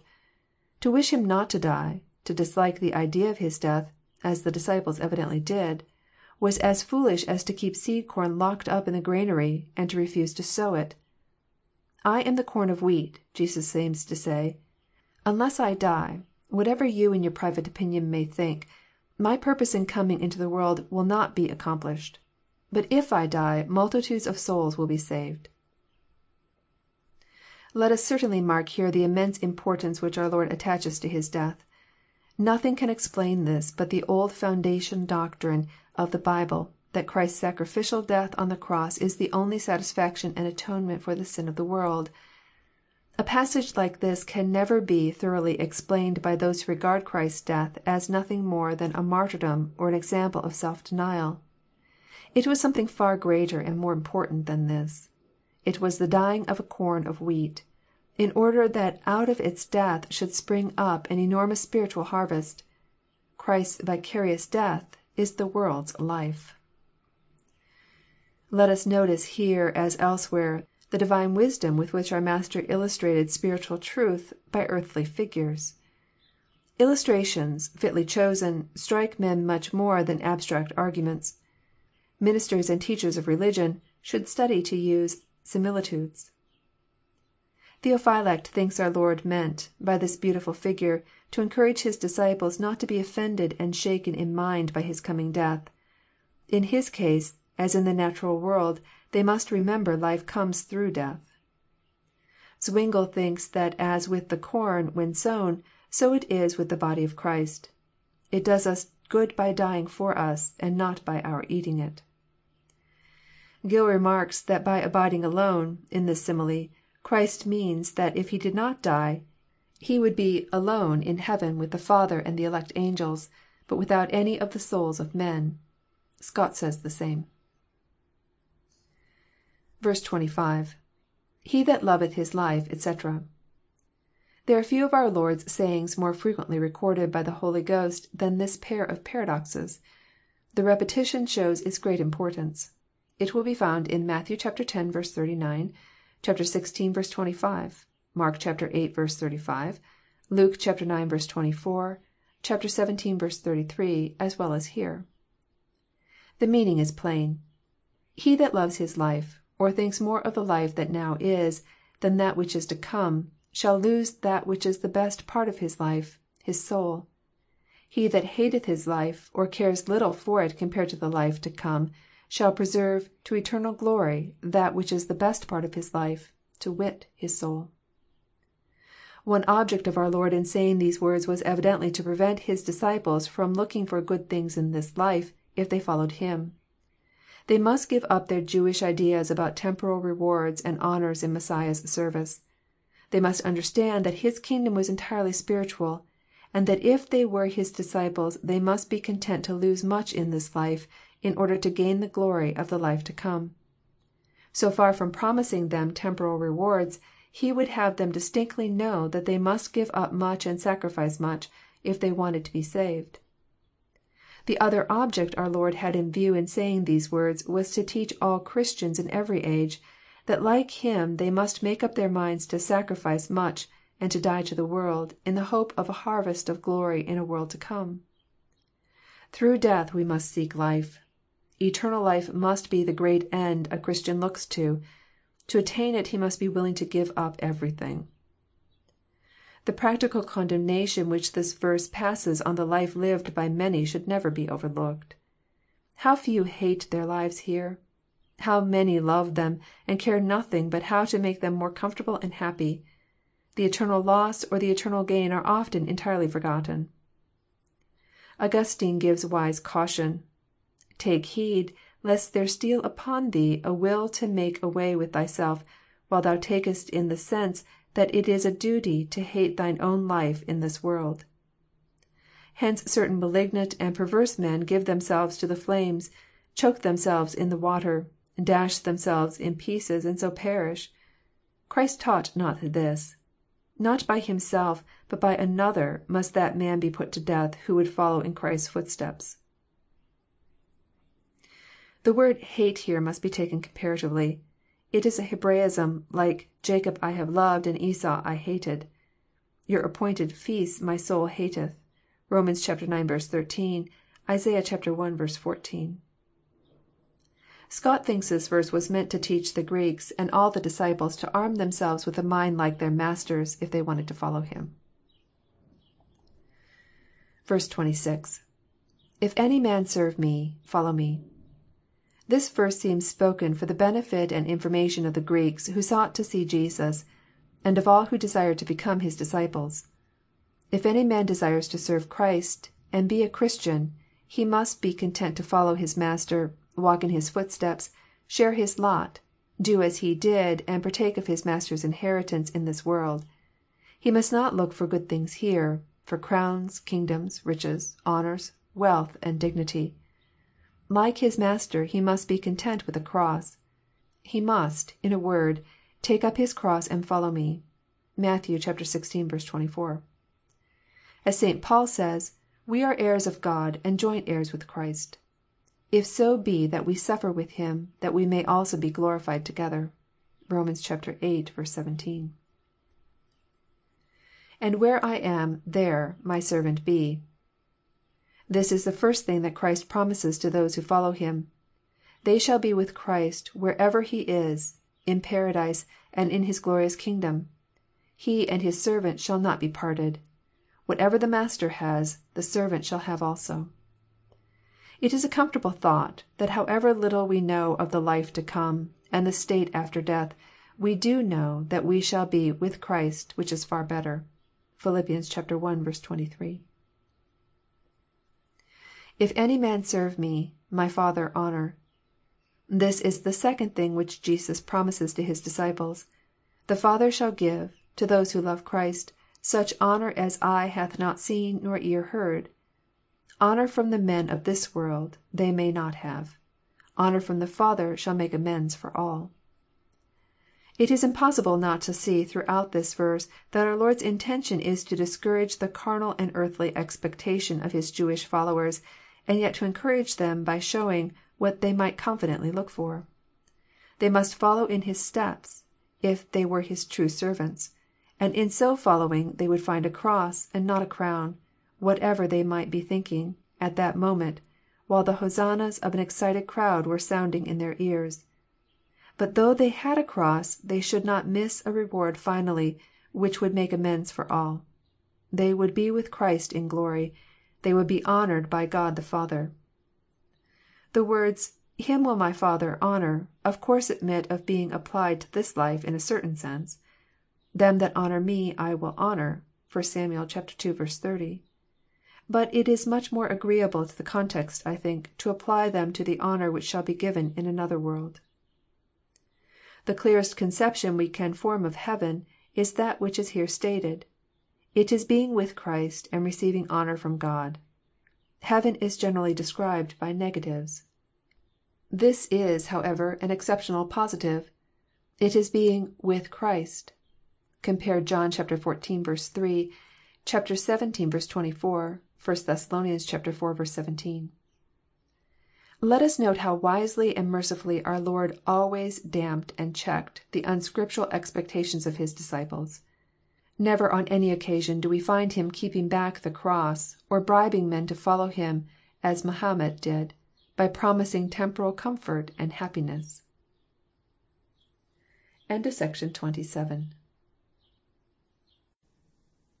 Section 28 of Expository Thoughts on the Gospel of St. John, Vol. 2, by J. C. Ryle. CHAPTER XII. 27 33. Man's sin imputed to Christ.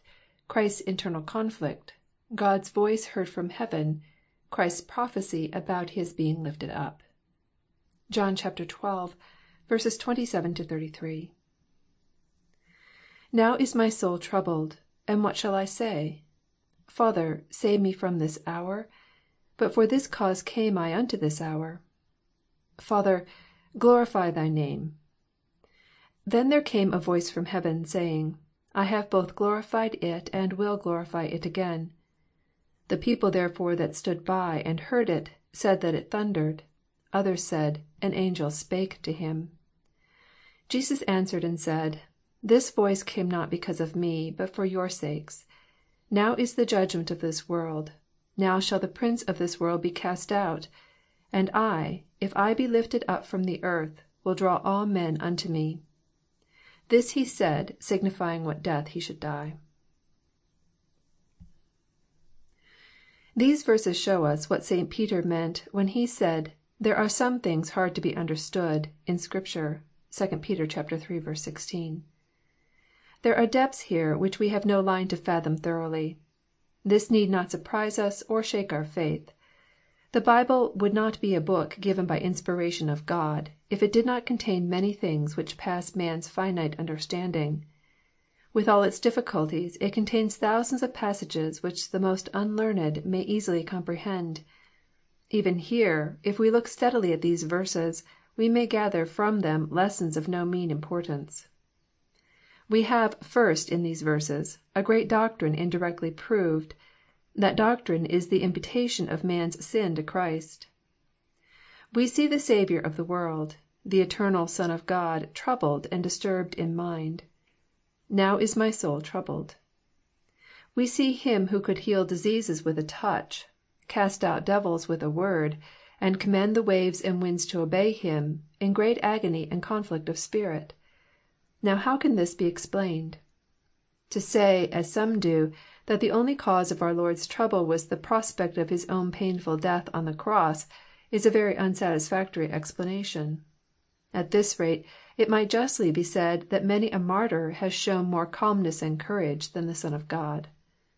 Such a conclusion is, to say the least, most revolting. Yet this is the conclusion to which men are driven if they adopt the modern notion that Christ's death was only a great example of self sacrifice. Nothing can ever explain of our Lord's trouble of soul, both here and in Gethsemane, except the old doctrine that He felt the burden of man's sin pressing Him down.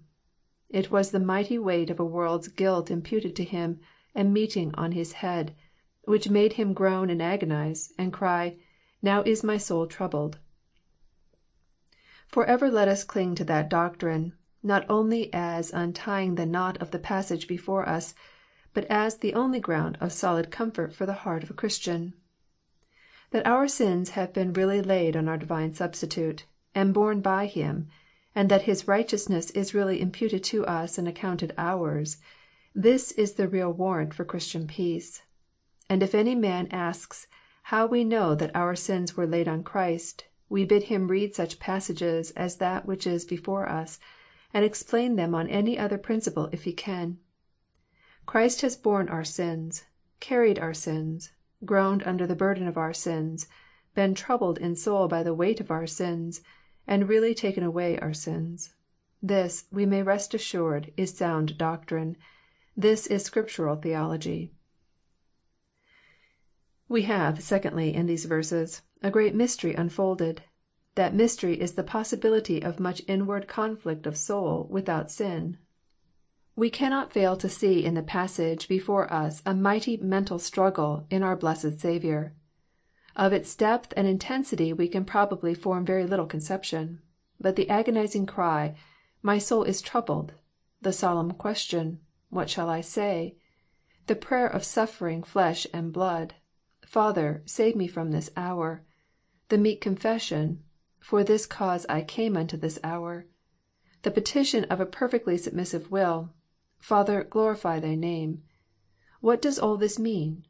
Surely there can be only one answer. These sentences tell of a struggle within our Saviour's breast, a struggle arising from the natural feelings of one who was perfect man, and as man could suffer all that man is capable of suffering. Yet He in whom this struggle took place was the holy Son of God. In Him is no sin." (1 John iii. 5.) There is a fountain of comfort here for all true servants of Christ, which ought never to be overlooked. Let them learn from their Lord's example that inward conflict of soul is not necessarily in itself a sinful thing. Too many, we believe, from not understanding this point, go heavily all their days on their way to heaven. They fancy they have no grace because they find a fight in their own hearts. They refuse to take comfort in the Gospel because they feel a battle between the flesh and the spirit. Let them mark the experience of their Lord and Master, and lay aside their desponding fears. Let them study the experience of His saints in every age, from St. Paul downwards, and understand that as Christ had inward conflicts, so must Christians expect to have them also. To give way to doubts and unbelief, no doubt is wrong, and robs us of our peace.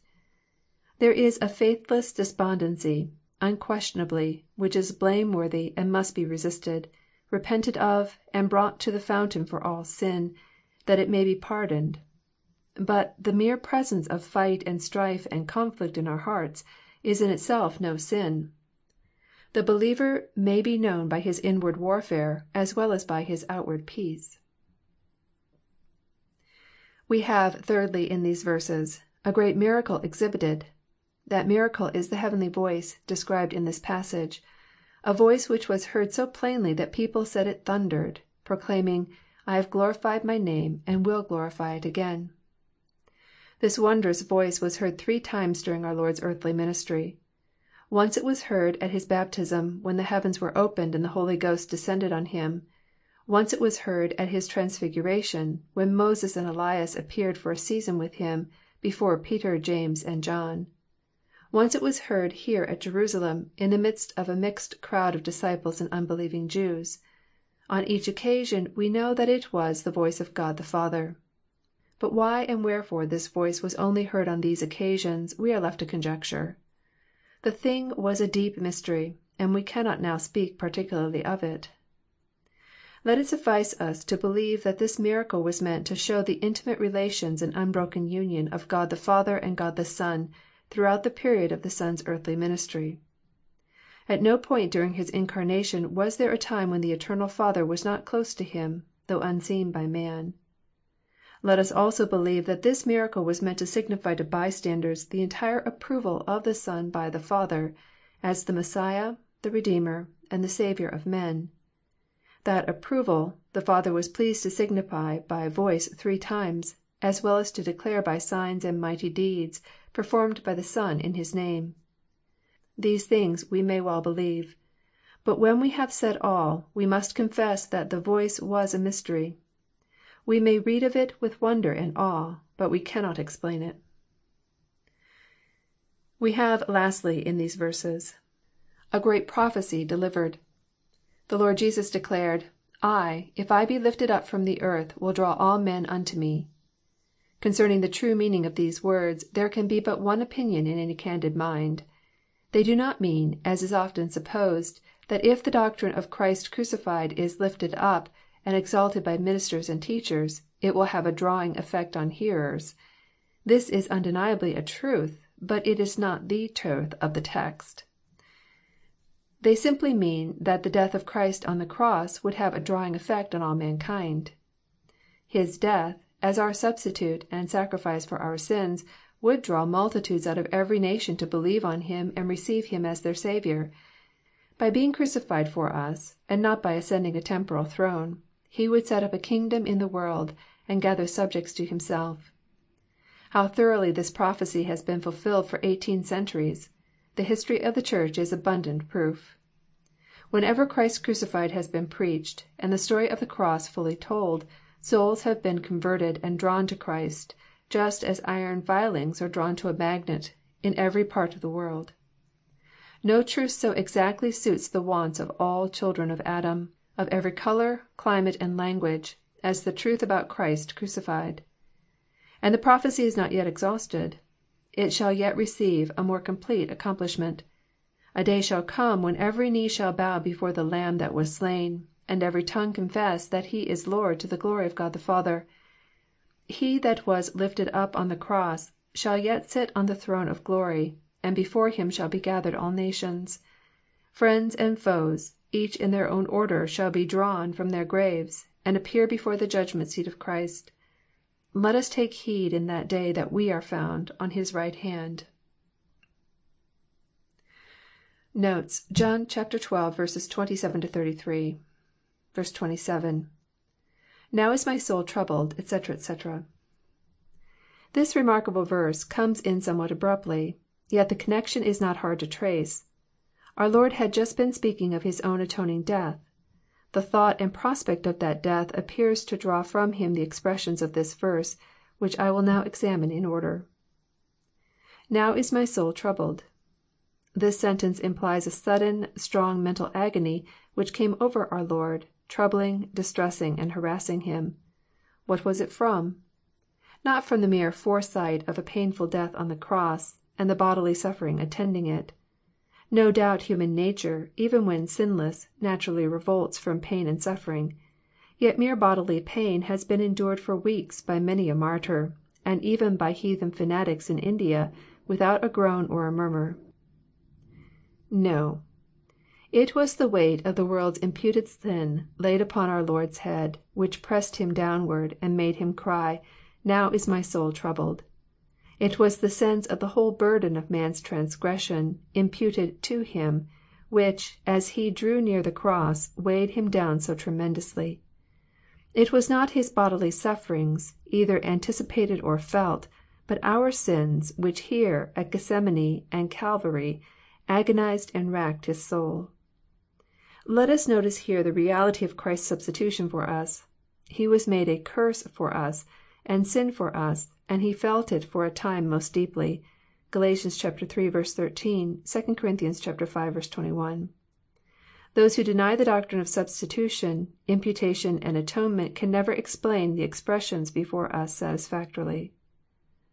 Poole remarks :" There is a vast difference between this trouble of spirit in Christ, and that which is in us.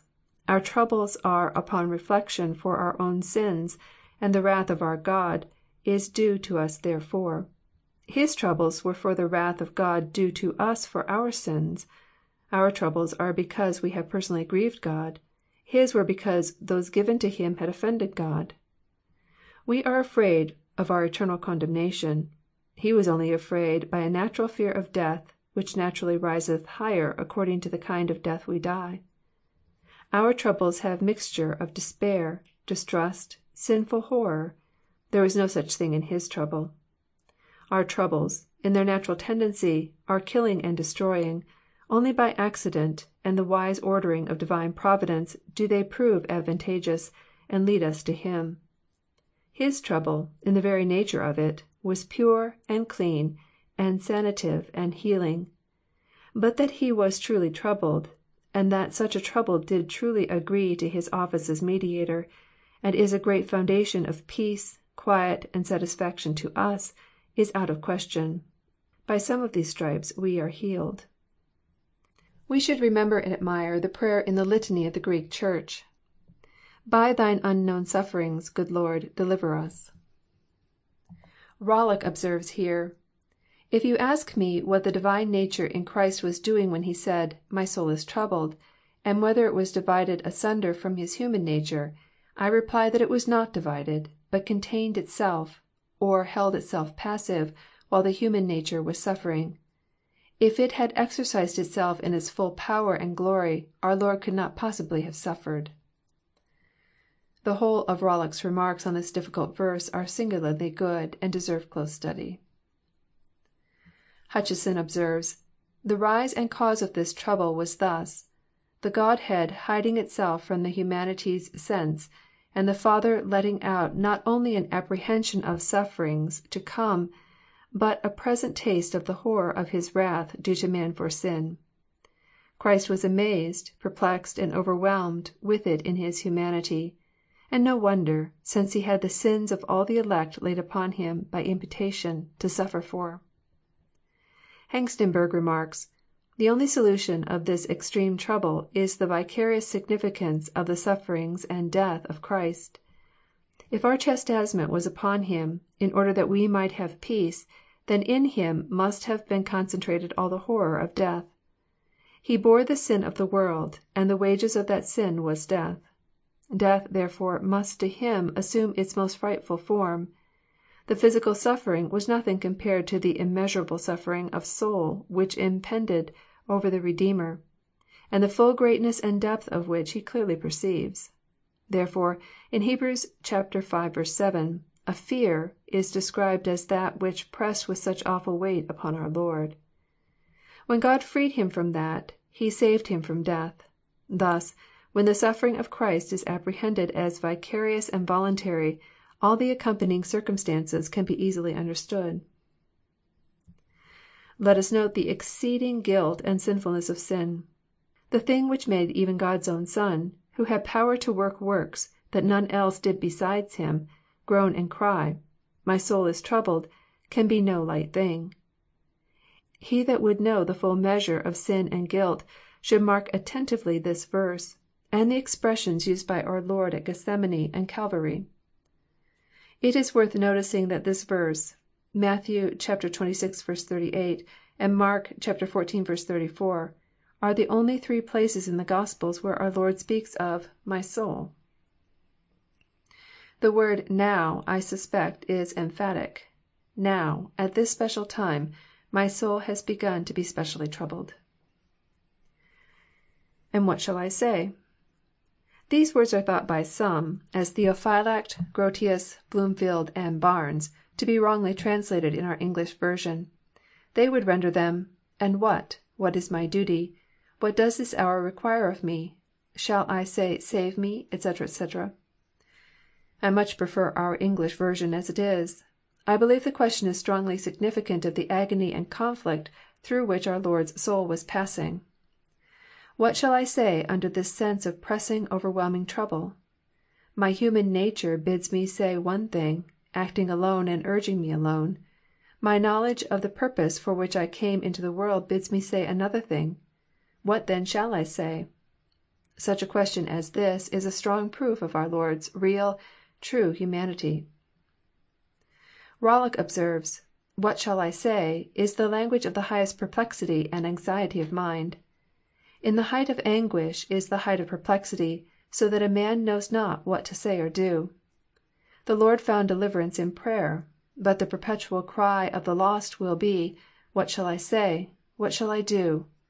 From that perplexity and anguish they will never be delivered. Bengel remarks, Jesus says, What shall I say? not What shall I choose? Compare with this the different expression of St. Paul, What I shall choose I wist not, for I am in a strait betwixt two, having a desire to depart." (Phil. i. 22.) Oecolampadius thinks the question means, In what words shall I unfold my pain, or the bitterness and ingratitude of the Jews? I prefer taking it as the language of perplexity and distress.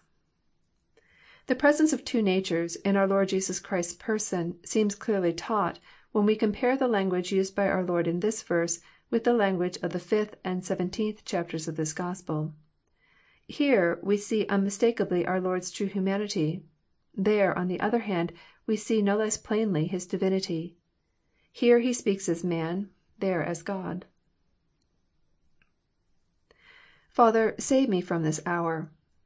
This is undoubtedly a prayer to be saved from, or delivered from, the agony and suffering of this hour. It is the language of a human nature which, though sinless, could suffer, and instinctively shrank from suffering. It would not have been real human nature if it had not so shrunk and recoiled.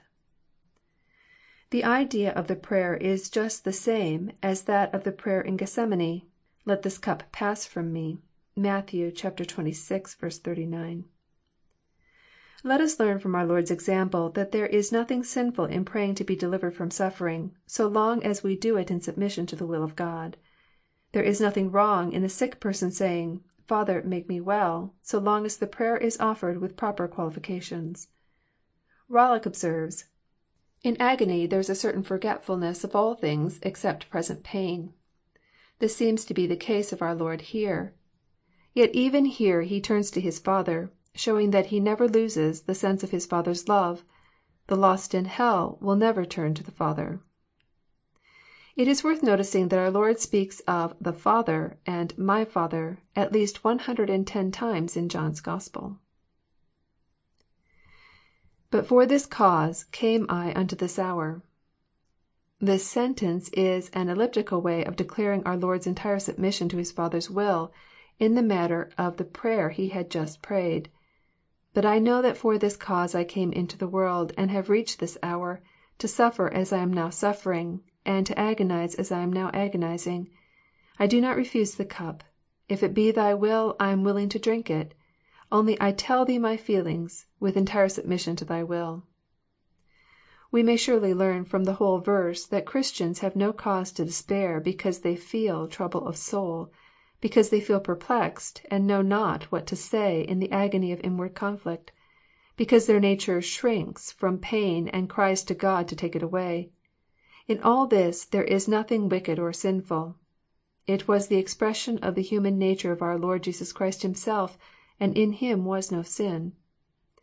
Rollock says, This is the language of one recollecting himself, and collecting his thoughts to remember something besides his agony and pain. Father, glorify Thy name." This passage seems the conclusion of the strife and agony of soul which came over our Lord at this particular period. It is as though He said, I leave the matter in Thy hand, O my Father. Do what thou seest best. Glorify thy name and thy attributes in me. Do what is meet for setting forth thy glory in the world. If it be for thy glory that I should suffer, I am willing to suffer even unto the bearing of the world's sins." I see in the whole event here described a short summary of what took place afterwards more fully at Gethsemane. There is a remarkable parallelism at every step. (a) Does our Lord say here, My soul is troubled? Just so He said in Gethsemane, My soul is exceeding sorrowful, even unto death." (Matt. xxvi. 38.) (b) Does our Lord say here, Father, save Me from this hour? Just so He says in Gethsemane, O my Father, if it be possible, let this cup pass from Me." (Matt. xxvi. 39.) (c) Does our Lord say here, For this cause came I unto this hour? Just so He says in Gethsemane, If this cup may not pass away from Me except I drink it, Thy will be done." (Matt. xxvi. 42.) (d) Does our Lord say finally, Father, glorify Thy name? Just so our Lord says, lastly, The cup which My Father hath given Me, shall I not drink it? (John xxviii. 11.) The brief prayer which our Lord here offers, we should remember, is the highest, greatest thing that we can ask God to do. The utmost reach of the renewed will of a believer is to be able to say always, Father, glorify Thy name in me. Do with me what Thou wilt, only glorify Thy name." The glory of God, after all, is the end for which all things were created. Paul's joyful hope, he told the Philippians, when a prisoner at Rome, was that in all things by life or death Christ might be magnified in his body." (Philip. i. 20.) Rollock says, This is the language of one who now forgets the agony and pain, remembers only his Father's glory, and desires it even together with his own passion and death. He also remarks that the experience of God's saints in great trouble is in a sense much the same. For a time they forget everything but present pain. By and by they rise above their sufferings, and remember only God's glory. [^Then came there a voice from heaven.'] This voice was undoubtedly a great miracle. God the Father was heard speaking audibly with man's voice to the Son. Three times in our Lord's ministry this miracle took place. First at His baptism, secondly at His transfiguration, thirdly just before His crucifixion. Rarely has the voice of God been heard by large crowds of unconverted men. Here, at Mount Sinai, and perhaps at our Lord's baptism, are the only three occasions recorded. Of course we can no more explain this wonderful miracle than any other miracle in God's Word. We can only reverently believe and admire it. The intimate nearness of the Father to the Son, all through His ministry, is one of the many thoughts which may occur to our minds as we consider the miracle. Our Lord was never left alone. His Father was always with Him, though men knew it not. How could it be otherwise? So far as concerned His divine nature, He and the Father were one. How any one, in the face of this passage, can deny that the Father and the Son are two distinct persons, is very hard to understand. When one person is heard speaking to another, common sense seems to point out that there are two persons and not one. Hammond maintains that there really was a loud clap of thunder, as well as a voice from heaven. Burkitt also seems to think the same, and compares it to the thunder which accompanied the giving of the law at Sinai. I have both glorified it, and will glorify it again." This solemn sentence, far more solemn in the pithy and expressive Greek language than it can possibly be made in our own translation, admits, as Augustine says, of being interpreted two ways. (a) It may be applied solely and entirely to the Lord Jesus Christ Himself. It would then be a special declaration of the Father to the Son. I have glorified My name in Thy incarnation, Thy miracles, Thy words, Thy works. I will yet glorify it again in Thy voluntary suffering for mankind, Thy death, Thy resurrection, and Thy ascension." Lightfoot thinks there is a special reference to our Lord's conflict with the devil. I have glorified My name in the victory Thou formerly didst obtain over Satan's temptation in the wilderness. I will glorify My name again in the victory Thou shalt have in this conflict also." It may be applied to the whole course of God's dealing with creation from the beginning. It would then be a declaration of the Father, " I have continually glorified My name in all the dispensations which have been, before the flood, in the days of the patriarchs, in the time of Moses, under the law, under the judges, under the kings. I will yet glorify it once more at the end of this dispensation, by finishing up the types and figures, and accomplishing the work of man's redemption." Which of these views is the true one, I cannot pretend to decide. Either make excellent divinity, and is reasonable and consistent. But we have no means of ascertaining which is correct. If I have any opinion on the point, I lean to the second view. 29. — [The people thereof, etc.'] This verse apparently is meant to describe the various opinions of the crowd which stood around our Lord, about the voice which spoke to Him. Some who were standing at some little distance, and were not listening very attentively, said it thundered. Others who were standing close by, and paying great attention, declared that an invisible being, an angel, must have spoken. Both parties entirely agreed on one point. Something uncommon had happened. An extraordinary noise had been heard, which to some sounded like thunder, and to others like words. But nobody said they heard nothing at all. That the voice must have been very loud seems proved by the supposition that it was thunder. That the reality and existence of angels formed part of the popular creed of the Jews seems proved by the readiness of some to take up the idea that an angel had spoken. Some think that the Greeks before mentioned, not knowing the Hebrew language in which probably the voice spoke, fancied the voice was thunder, and the Jews of the crowd thought it was an angel's voice. 30. — [Jesus answered, This voice, not. .me, your sakes.'] In this verse our Lord tells the Jews the purpose of this miraculous voice. It was not for His sake, to comfort Him and help Him, but for their sakes, to be a sign and a witness to them. The voice could tell Him nothing that He did not know. It was meant to show them what they did not know, or doubted. The sentence would be more literally rendered, Not on account of Me was this voice, but on account of you." It was just one more public miraculous evidence of His Divine mission, and apparently the last that was given. The first evidence was a voice at His baptism, and the last a voice just before His crucifixion. Augustine remarks, Here Christ shows that His voice was not to make known to Him what He already knew, but to them to whom it was meet to be made known.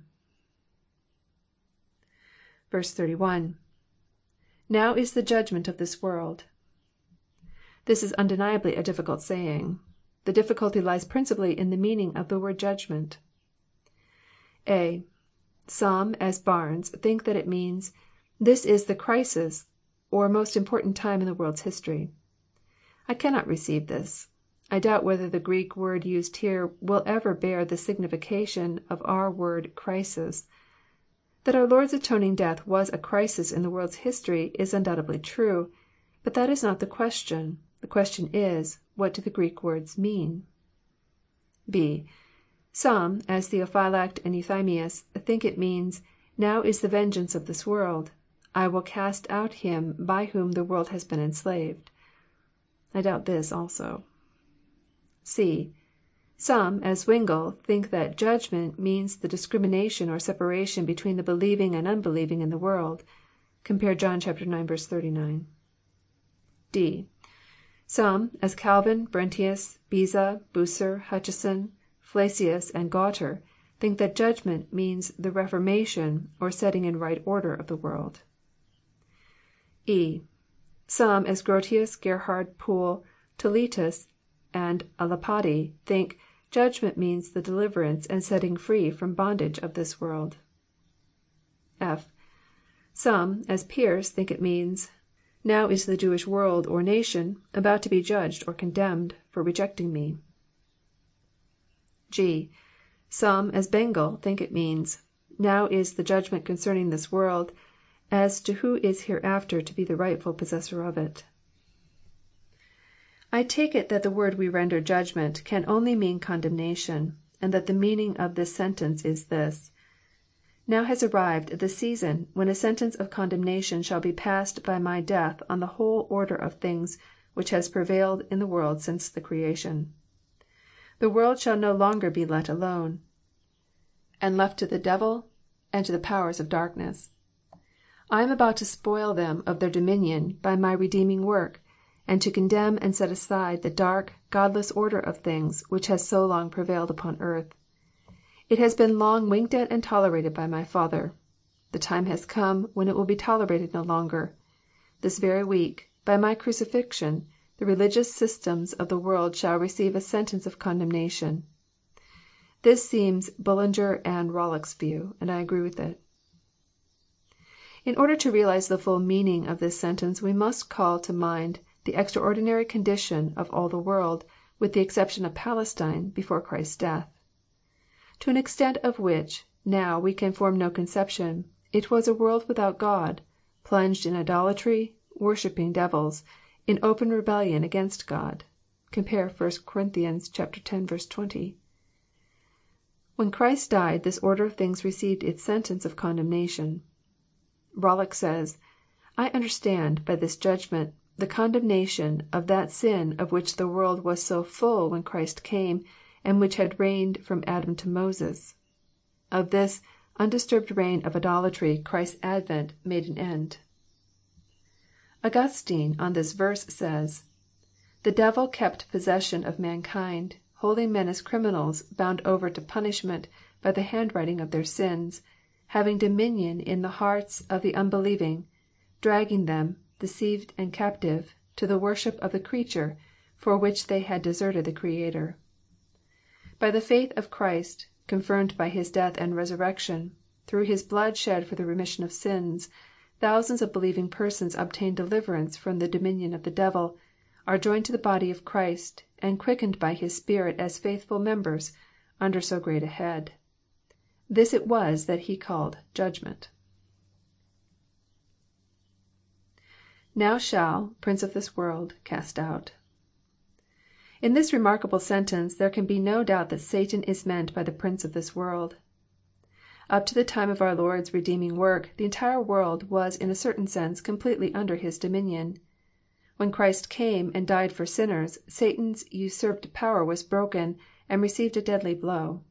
Heathenism, and idolatry, and devil worship no longer governed all the earth, except Palestine, as they had done for four thousand years, because undisturbed.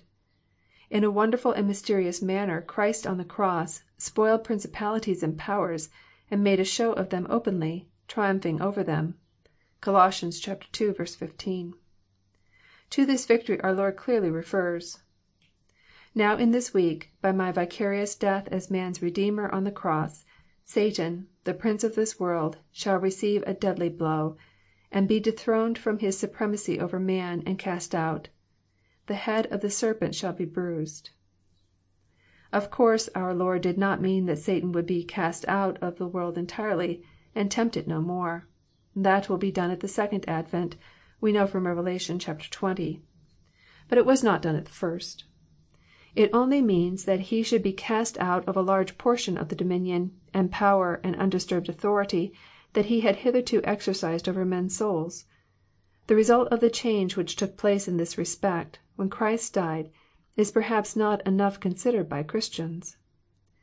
We probably have a very inadequate idea of the awful extent to which Satan carried his dominion over men's souls, before the kingdom of heaven was set up.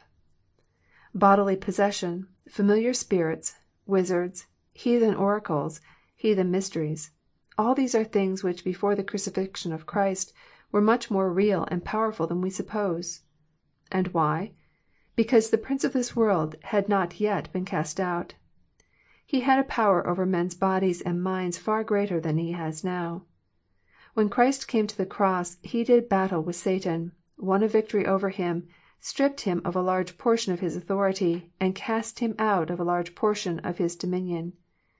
Does not the whole of the vision in Rev. xii. 7 17 point to this? This is the view supported by Lightfoot. This sentence clearly shows the reality and power of the devil. How any one can say there is no devil, in the face of such expressions as the prince of this world," is strange. How any one can scoff and think lightly of a being of such mighty power, is stranger still.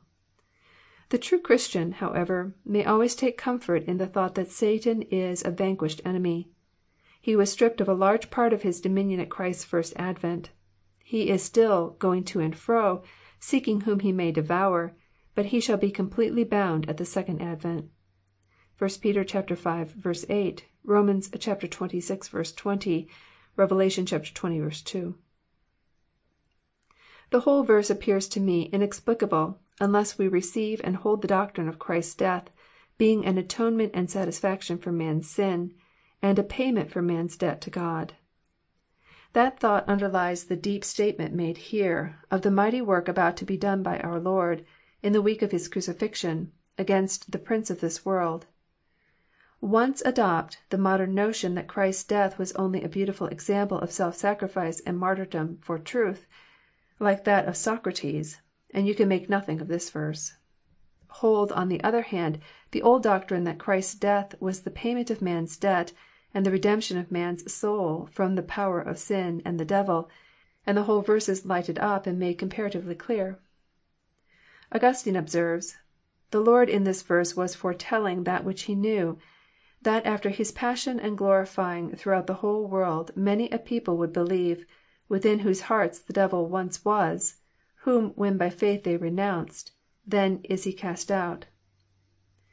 He also says that what formerly took place in a few hearts, like those of the patriarchs and prophets, or a very few individuals, is now foretold as about to take place in many a great people. Euthymius remarks, that as the first Adam by eating of the tree was cast out of Paradise, so the second Adam, by dying on the tree, cast the devil out of his usurped dominion over the world. Bucer thinks there is a latent reference to our Lord's former words about the strong man armed keeping his house, till a stronger comes upon him and spoils him." (Luke xi. 21, 22.) 32. — [And I, lifted up, draw all men unto me.'] In this remarkable verse our Lord plainly points to His own crucifixion, or being lifted up on the cross. It is the same expression that He used to Nicodemus. As Moses lifted up the serpent in the wilderness, even so must the Son of man be lifted up." (John iii. 15.) The promise, " I will draw all men unto me," must, I think, mean that our Lord after His crucifixion would draw men of all nations and kindreds and tongues to Himself, to believe on Him and be His disciples. Once crucified He would become a great centre of attraction, and draw to Himself, and release from the devil's usurped power vast multitudes of all peoples and countries, to be His servants and followers. Up to this time all the world had blindly hastened after Satan and followed him. After Christ's crucifixion great numbers would turn away from the power of Satan and become Christians. The promise doubtless looks even further than this. It points to a time when every knee shall bow to the crucified Son of God, and every tongue confess that Jesus is the Lord. The whole world shall finally become the kingdom of our God and of His Christ. Of course, the words must not be pressed too far. We must not think that they support the deadly heresy of universal salvation. We must not suppose them to mean that all men shall be actually saved by Christ's crucifixion any more than we must suppose that Christ actually lights every one in the world. (See John i. 9.) The analogy of other texts shows plainly that the only reasonable sense is, that Christ's crucifixion would have a " drawing " influence on men of all nations, Gentiles as well as Jews. Scripture and facts under our eyes both show us that all persons are not actually drawn to Christ.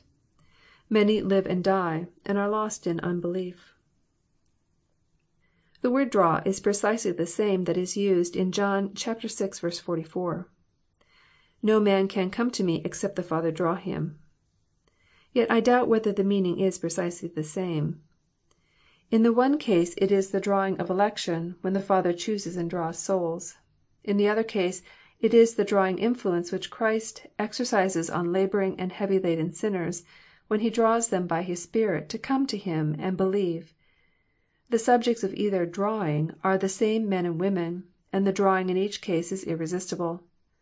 All who are drawn to believe are drawn both by the Father and the Son. Without this drawing no one would ever come to Christ. The idea of some, that the verse may be applied to the lifting up or exalting of Christ by ministers in their preaching, is utterly baseless, and a mere play upon words. That the preaching of Christ will always do good, more or less, and draw souls to Christ by God's blessing, is no doubt true. But it is not the doctrine of this text, and ought to be dismissed as an unfair accommodation of Scriptural language. Euthymius observes that the mission of Christ began to draw souls at once, as in the case of the penitent thief and the centurion. 53. — [This he said. What death. Die.'] The explanatory comment of St. John on our Lord's words is evidently intended to make his meaning plain. He spoke of " being lifted up," with a special reference to His being lifted up on the cross. Of course it is just possible that the reference is to the drawing of all men, and that it means, " He spoke of drawing all men," with a reference to His death being a sacrificial and atoning death which would affect the position of all men. But I doubt this being so correct a view as the other. He should die," is literally, " He was about to die." It is curious, that in the face of this verse, some, as Bucer and Diodati, maintain that our Lord by " being lifted up " refers to His exaltation into heaven after His resurrection. They think that then, and not till then, could He be said to draw men." I cannot see anything in this. Our Lord appears to me to teach plainly that after His crucifixion, and through the virtue of His crucifixion, He would draw men. That lifting up " means crucifixion is, in my judgment, plainly taught by John iii. 15. End of Project Gutenberg Section 29 of Expository Thoughts on the Gospel of St. John, Volume 2, by J. C. Ryle. CHAPTER XII. 34 43. Duty of using present opportunities. Hardness of man's heart power of the love of this world. John xii. 34 43. The people answered him, We have heard out of the law that Christ abideth for ever. And how sayest thou, The Son of man must be lifted up?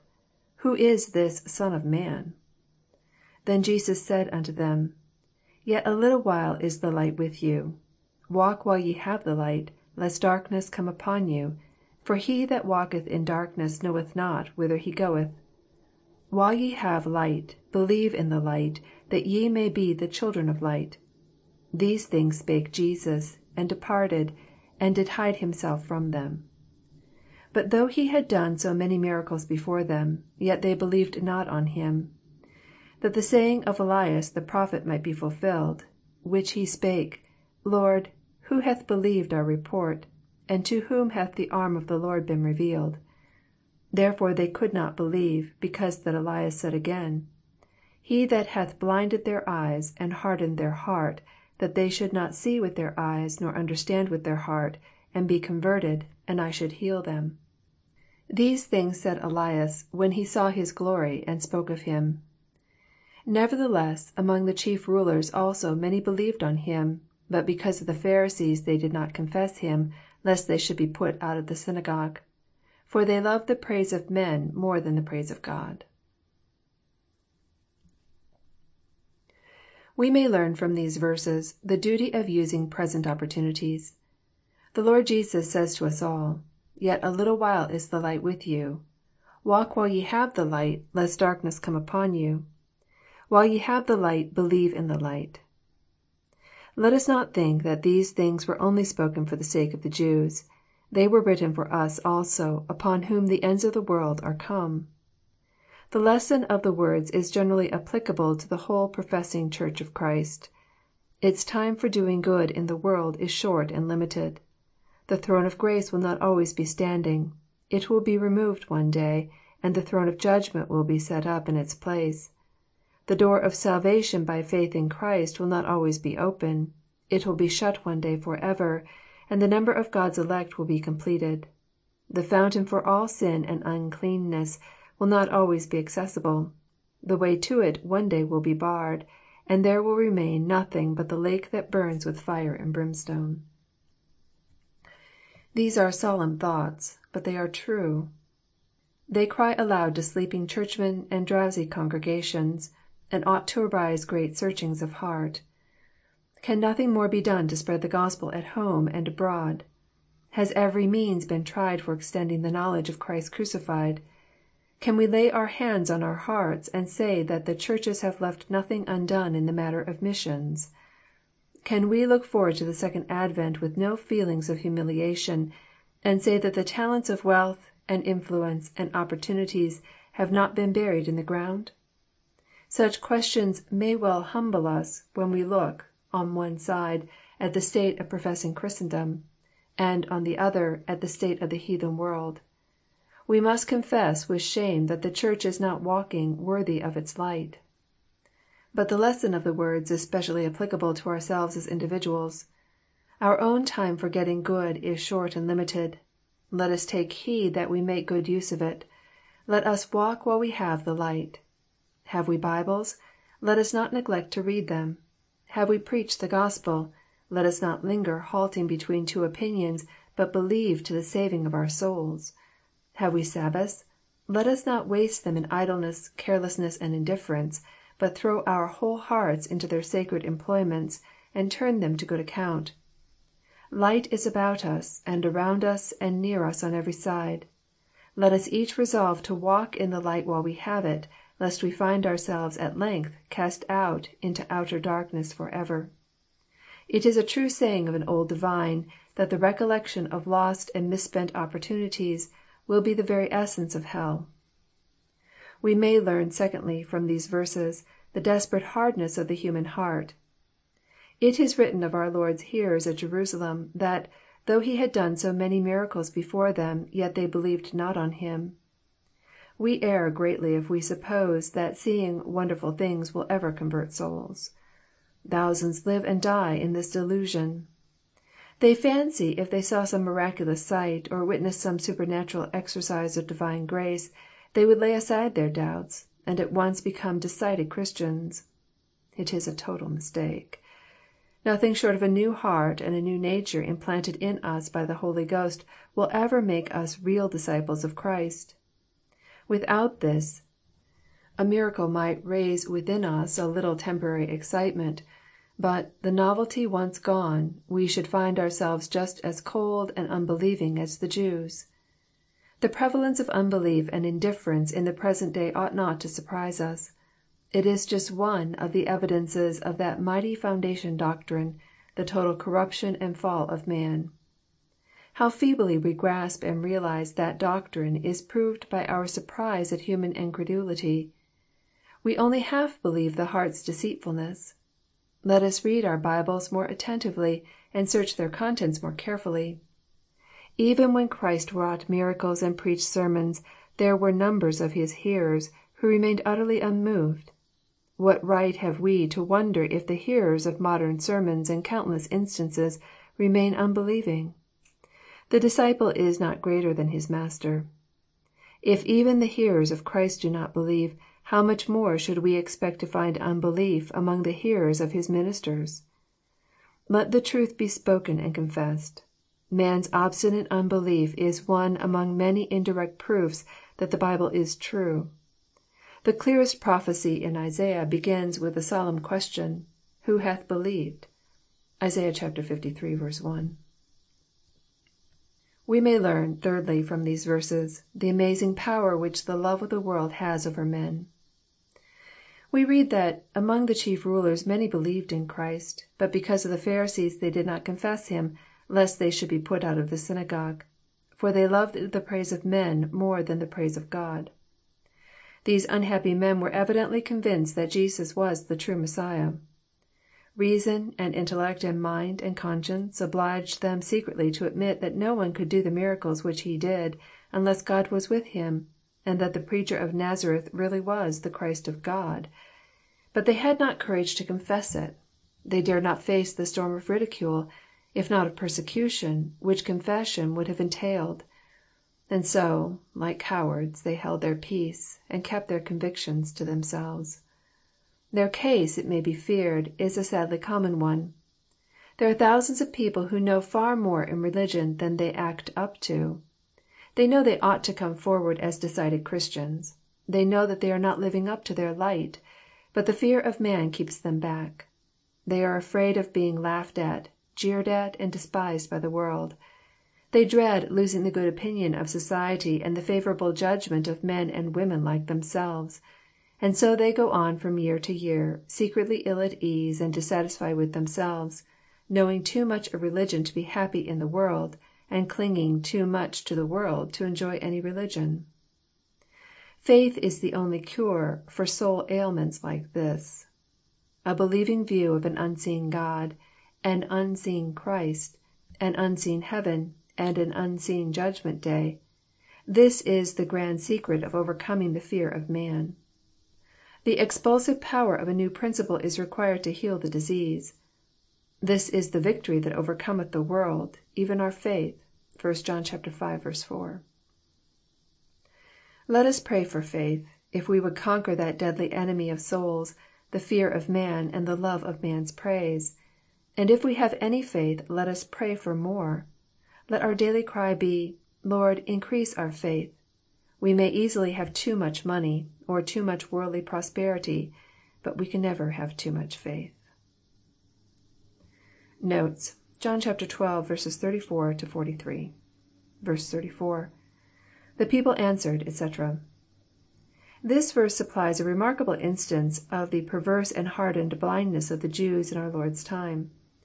They pretended to be unable to reconcile the Lord's language about being lifted up, with the Old Testament prophecies about the eternity and never dying of Christ. That lifted up meant being put to death on the cross, they seemed to have understood. That our Lord, or the Son of Man, as he called himself, claimed to be the Christ, they quite understood. What they stumbled at was the idea of the eternal Christ being put to death. They had got hold of the idea of a glorious eternal Messiah. They had not got hold of the idea of a suffering, dying Messiah. Of course they were right in holding that Christ abideth forever." It is the universal doctrine of the Old Testament. Compare Isaiah ix. 7, Psalm ex. 4, Ezekiel xxxvii. 25, Daniel vii. 14, Micah iv. 7. Our Lord had never for a moment denied this. He was the promised Saviour who, as Gabriel said to Mary, was to reign over the house of Jacob forever. (Luke i. 33.) On the other hand, they were entirely wrong in not understanding that Christ had to suffer before He reigned, and to go to the cross before He wore the crown. They were wrong in not seeing that His sacrifice as our substitute and our Passover was the very corner stone of revealed religion, and that the very law," of which they made so much, pointed to His sacrifice as clearly as to His eternal glory. They forgot that Isaiah says that Messiah is to be brought as a lamb to the slaughter, and that Daniel speaks of His being cut off." (Isaiah liii. 7 Dan. ix. 26.) The words we and thou in this verse, in the Greek, are emphatic. We, Jews, have always been taught to believe the eternity of Messiah.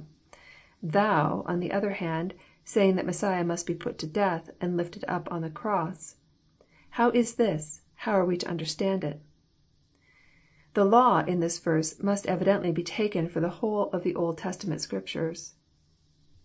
It is worthy of remark that the Jews charge our Lord with saying, the Son of Man must be lifted up." Yet our Lord in the last verse but one had not mentioned the Son of Man, but had only said, I, if I be lifted up." It is also singular that our Lord nowhere uses the expression, lifted up," except in His conversation with Nicodemus, in John iii. 14. We must therefore either suppose that the Jews referred to the saying of Christ when He spoke to Nicodemus, (which is very unlikely,) or else that the expression, the Son of man must be lifted up," was so frequently on our Lord's lips that the Jews caught it up and pressed it on Him here; or else that our Lord so frequently spoke of Himself as the Son of man that when He said, If I be lifted up," the Jews thought it equivalent to saying, If the Son of man be lifted up." The question, Who is this Son of man? can hardly imply that the Jews did not know that Christ was speaking of Himself. Does it not rather mean, Who and what kind of a person dost thou claim to be, calling thyself the Son of man, and yet talking of being lifted up on the cross? Dost thou really mean that one and the same person can be a dying person, and yet also the eternal Christ? Dost thou claim to be the eternal Christ, and yet talk of being lifted up on the cross? Explain this apparent contradiction, for we cannot understand it. It is just the old story over again. The Jews could not and would not understand that Messiah was to suffer as well as to reign, to die as a sacrifice as well as to appear in glory. They could not and would not see that the two things could be reconciled, and could meet in one person. Hence their perplexity exhibited in the question of the text. The title Son of Man is first found applied to Messiah in Daniel vii. 13. We cannot doubt that the Jews understood and remembered that passage. Let us note that a half knowledge of Scripture, a suppression of some texts, and a misapplication of other texts, will account for a large portion of mistakes in religion. In this way people get a heresy or a crotchet into their heads on some doctrinal point, and seem blind to the truth. No heresies are so obstinately defended and so difficult to meet as those which are based on a perverted view of some portion of Scripture. In reading our Bibles we must be careful to give every part and portion its due weight. Let us remember, before we judge the blindness of the Jews too severely in this place, that many Christians are just as slow to see the whole truth about the second advent of Christ and His coming glory as the Jews were to see the whole truth about the first advent and the cross. Multitudes apply texts to the first advent which only belong to the second advent, and are just as much prejudiced against the second personal coming of Christ to reign as the Jews were against the first personal advent to suffer. Not a few Christians, I fear, are ready to say, We have heard out of the Scriptures that Christ was to come in humiliation and be crucified. How say ye, then, that Christ must come in power to reign? The expression "this" is rather emphatic, and has something contemptuous about it. We have heard of a Son of man who is eternal. Who is this Son of man, about to be lifted up on the cross, of whom you speak? 35. — [Then Jesus said unto them. Light with you.] It is noteworthy that our Lord makes no direct answer to the question of the Jews. He only warns them, in a very solemn manner, of the danger they were in of letting their day of grace slip away unimproved. He draws a figure from the light of day and the acknowledged importance of walking and journeying while we have the light. By the light he evidently means himself. I, the light of the world, am only going to be with you a very little longer. My day is drawing to a close. The sun will soon set. Compare Jeremiah 13, 15. Here, as elsewhere, we see how clearly and distinctly our Lord saw His own approaching death and withdrawal from the world. Oecolampadius thinks that there is a latent connection between this verse and the question of the Jews, You ask who is this Son of man? I reply that He is the light of the world, as I have often told you. Like the sun, He is about to be eclipsed, or withdrawn from your eyes very shortly. Make haste and delay not to believe on him." Gerhard justly remarks on this sentence how far from infallibility the best of the Fathers were.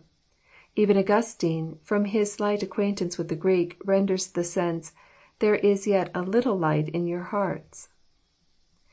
A German commentator remarks, that Christ seems here to rebuke this quibbling and questioning about phrases. There was no time now for sophistry and circumlocution. It was a solemn matter. How differently ought they to demean themselves in their little residue of time, and not to fritter it away with affected contradictions. How earnestly they ought to seek at once for refuge to the light, and shield themselves against coming darkness. Walk while ye have the light. This solemn exhortation was meant to urge the Jews to do for their souls' safety what a wise traveller would do to get safely to his journey's end.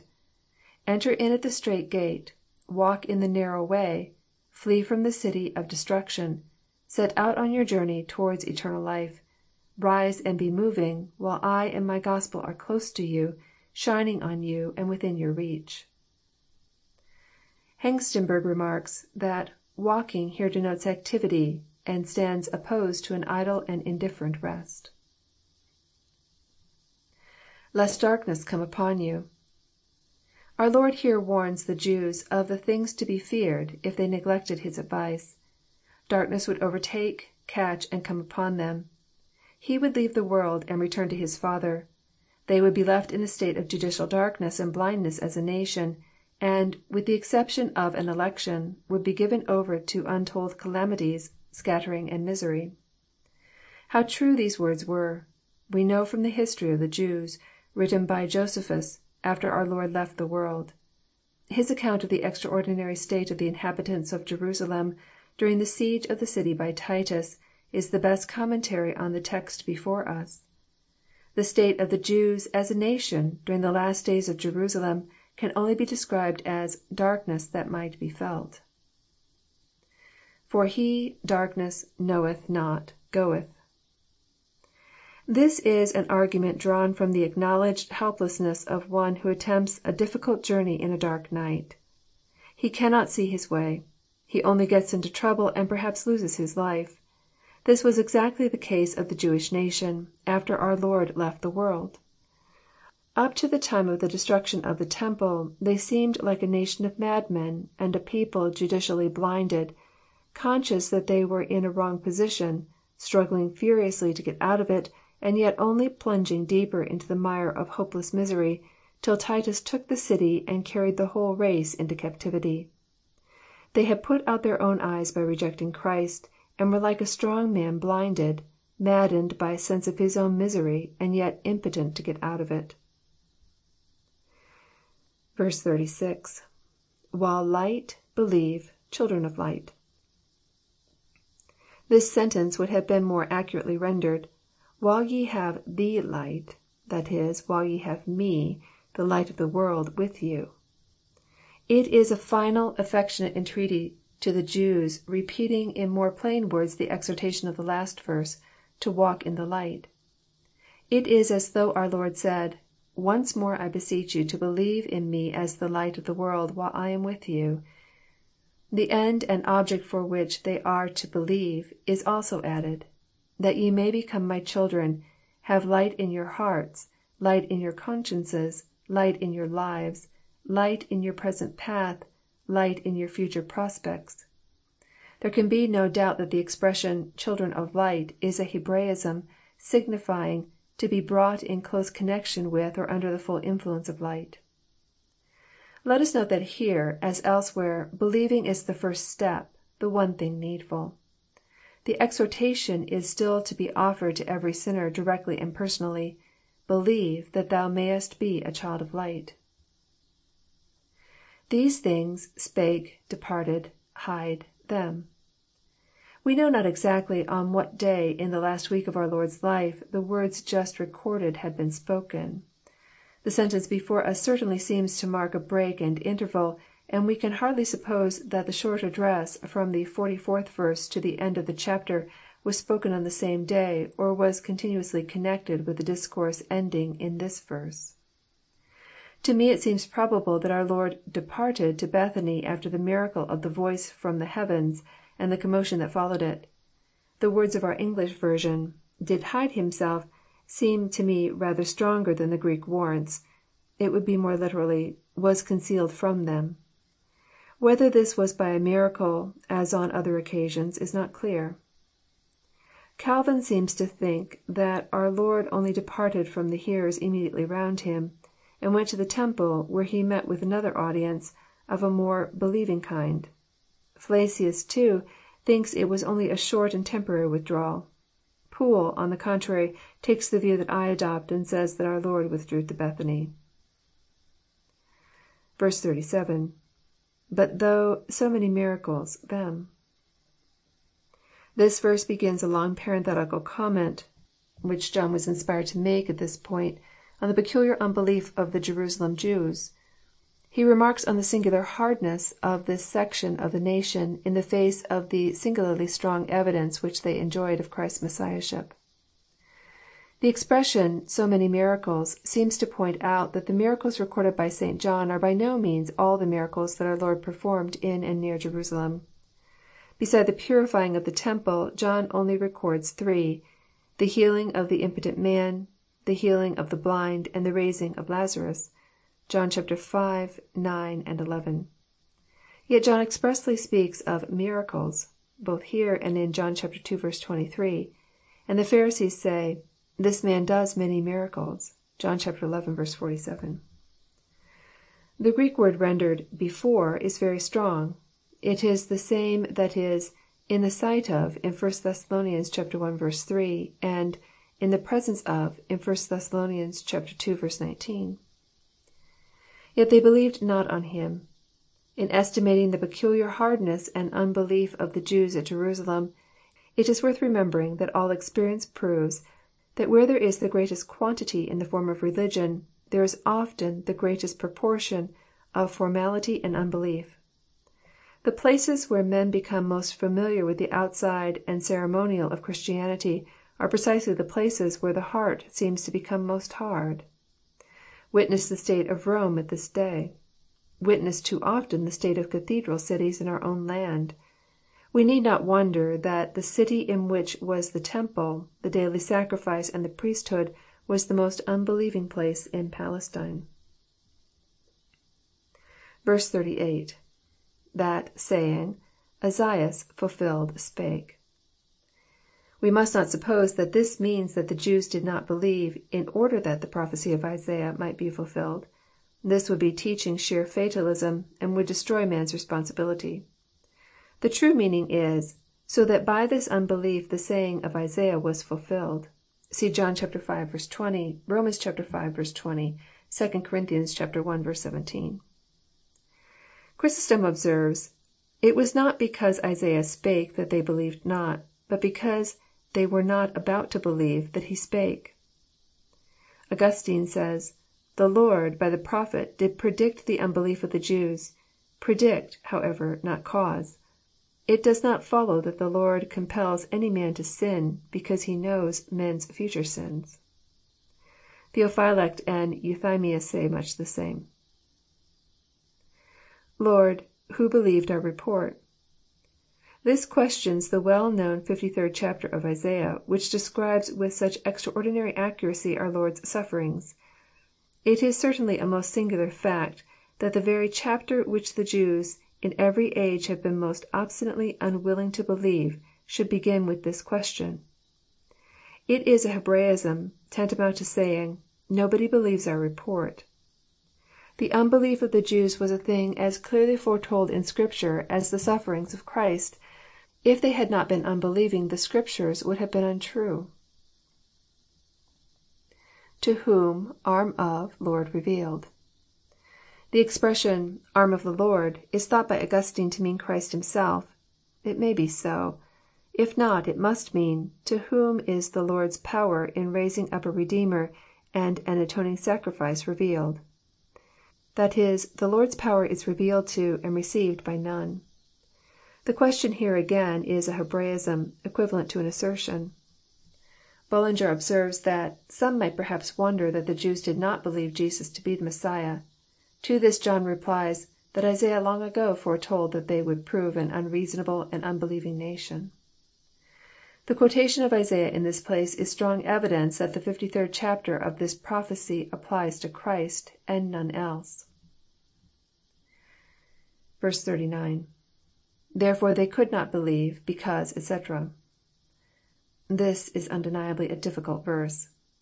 It cannot of course mean that the Jews were unable to believe, although really desirous to do so, and were prevented by the prophecy of Isaiah. What, then, can it mean? The following paraphrase is offered. This was the cause why they could not believe. They were in that state of judicial blindness and hardness which Isaiah had described.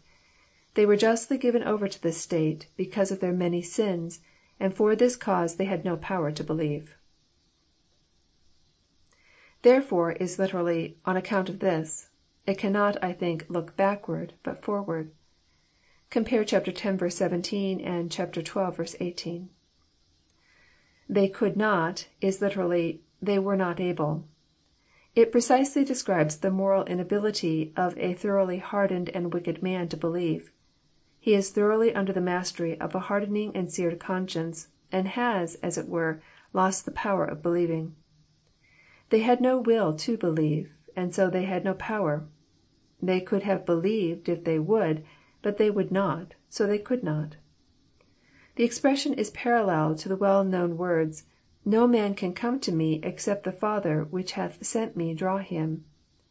There the meaning is, no man has any will to come unless he is drawn, and no man can come." Even in our own English language the expression " could not " is sometimes used in the sense of " would not."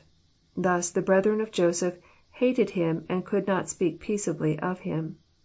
(Gen. xxxvii. 4.) The word because " is a needlessly strong rendering of the Greek. It would be just as correctly translated, for." Chrysostom observes :" In many places Christ is wont to term choice, power. So, the world cannot hate you, but Me it hateth. So in common conversation a man says, * I cannot love this or that person,' calling the force of his will power. Augustine says, " If I be asked why they could not believe, I answer in a word, Because they would not." He also says, " It is said of the Omnipotent, He cannot deny Himself, and this is the power of the Divine will; so they could not believe is the fault of the human will." Zwingle also says that could not " means would not." Oecolampadius observes, " They would not, and therefore they could not, believe. God is wont to punish those who commit some sin by giving them up to other sins. This, he remarks, is the heaviest judgment to which we can be given up, to have sins punished by sins, that is, by being let alone to commit them." Bishop Hall says, " They could not believe, because, as Isaiah says, in a just punishment for their maliciousness and contempt, God had stricken them with a reprobate sense, so that their eyes were blinded." Quesnel says here, " Let us bewail this inability of will, with which, by means of Adam's sin, we are all born, and which, by our own sins, we daily increase. Let us continually have recourse to Him who said, * Without Me ye can do nothing,' and * No man can come to Me unless the Father draw him." 40. — [He hath blinded their eyes, etc.'] This quotation is a free paraphrase of the general view of a verse in Isaiah vi. 9, and 10. I think it can have only one meaning. That meaning is, that God has given over the Jews to judicial blindness, as a punishment for their long continued and obstinate rejection of His warnings. That God does in some cases give people over, as a punishment for obstinate unbelief, and that He may be justly termed the cause of such unbelief, is, I think, quite plain in Scripture. Pharaoh is a case in point. He obstinately refused God's warnings, and so at last he was given over, and God is said to have hardened his heart." (Compare Joshua xi. 20 :" It was of the Lord to harden their hearts, that they should come against Israel in battle, that He might destroy them." So Deut. ii. 30, 1 Sam. ii. 25, Rom. ix. 18. This is no doubt a very solemn and awful subject. It seems at first sight to make God the author of man's destruction. But surely a moment's reflection will show us that God is a sovereign in punishing, and may punish in any way He pleases. Some He cuts off suddenly the moment they sin; others He gives over to judicial blindness, and ceases to strive with their consciences. The Judge of all the earth will certainly do right. Those whom He is said to harden and blind," will always be found to be persons whom He had previously warned, exhorted, and constantly summoned to repent. And never is He said to harden and blind, and give up men to judicial hardness and blindness, till after a long course of warnings. This was certainly the case with Pharaoh and with the Jews. The consequence of God blinding and hardening a person is that he does not see his danger with his eyes, or understand his position with his heart. The result is that he holds on his way unconverted, and dies without his soul's disease being healed. Seeing and understanding are essential parts of conversion. No simpler reason can be given why myriads of church goers continue careless, unaffected, unmoved, and unconverted. They neither see nor understand. God alone can give them seeing eyes and understanding hearts, and ministers cannot. And one solemn reason why many live and die in this state is, that they have resisted God's warnings, and are justly punished already with a judicial blindness and hardness by Him whom they have resisted. The key to the whole difficulty, after all, lies in the answer we are prepared to give to the question, Is God just in punishing the sinner? The true Christian, an honest Bible reader, will find no difficulty in answering that question in the affirmative. Once grant that God is just in punishing the ungodly, and there is an end of the problem. God may punish by giving over the obstinate sinner to a reprobate mind, as really as by sentencing him to everlasting fire at the last day. One thing only must never be forgotten.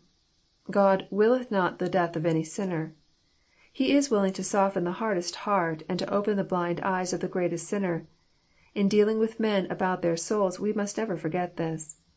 We may well remind them that by hardened impenitence they may provoke God to give them up. But we must also press on them that God's mercies in Christ are infinite, and that, if they are finally lost, they will have none but themselves to blame. Burgon thinks that the nominative to blinded at the beginning of the verse is not God, but the Jewish people, and that the meaning is, This people hath blinded their own eyes." But I cannot see that this idea can be supported by reference to Isaiah, and though it smooths over difficulties I dare not receive it. Calvin thinks that the passage applies to the hardness by which God punishes the wickedness of an ungrateful people. They are given over justly to an unbelieving and judiciously blinded state of mind. Poole observes, We have this text, than which there is none more terrible, no less than six times quoted in the New Testament.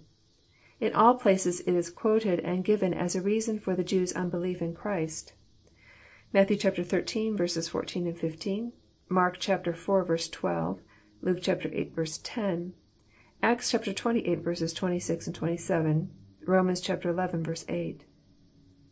It is not quoted alike in all places, but for substance it is the same. In the original, Isaiah is made the instrumental cause. Matthew and Luke, in Acts, mention the people themselves as the cause. All the other texts speak of it as God's act. The thing is easily reconciled. He then says, The Jews first shut their own eyes, and hardened their own hearts. Thus behaving themselves, God judiciously gave them up to their own lusts, permitted their hearts to be hardened, and suffered them to close their own eyes, so that they could not repent, believe, and return. God did not infuse any malice into their hearts, but withdrew His grace from them. Rollock makes the wise and deep remark that Darkness does not blind men so much as light, unless God renews their minds by His Spirit." It is of course noteworthy that this quotation is not given literally and exactly as it stands in the Old Testament, but it is particularly mentioned by Surenhusius in his book upon the quotations in the New Testament, that it was a common thing with the Hebrew doctors to abbreviate texts in quoting them, and to be content with giving the general sense.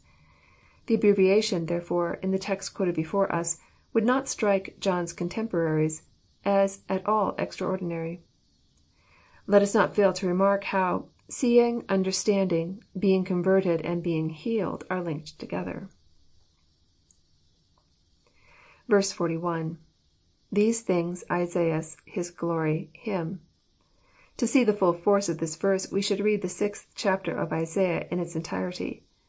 We should there see a magnificent description of the Lord's glory, before which even the seraphim veil their faces. We should observe their cry, Holy, holy is the Lord of hosts."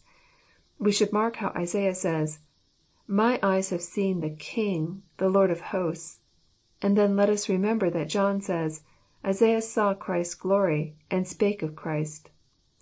How any one in the face of this evidence can say that Jesus Christ is not very God, it seems hard to understand. Lightfoot thinks that Isaiah, in this chapter, had a view of the glory which our Lord would have when He came to punish the Jewish nation. He thinks this is pointed out by the " posts of the door being shaken," by the temple being filled with smoke," and by the cities being wasted." (See Isaiah vi.)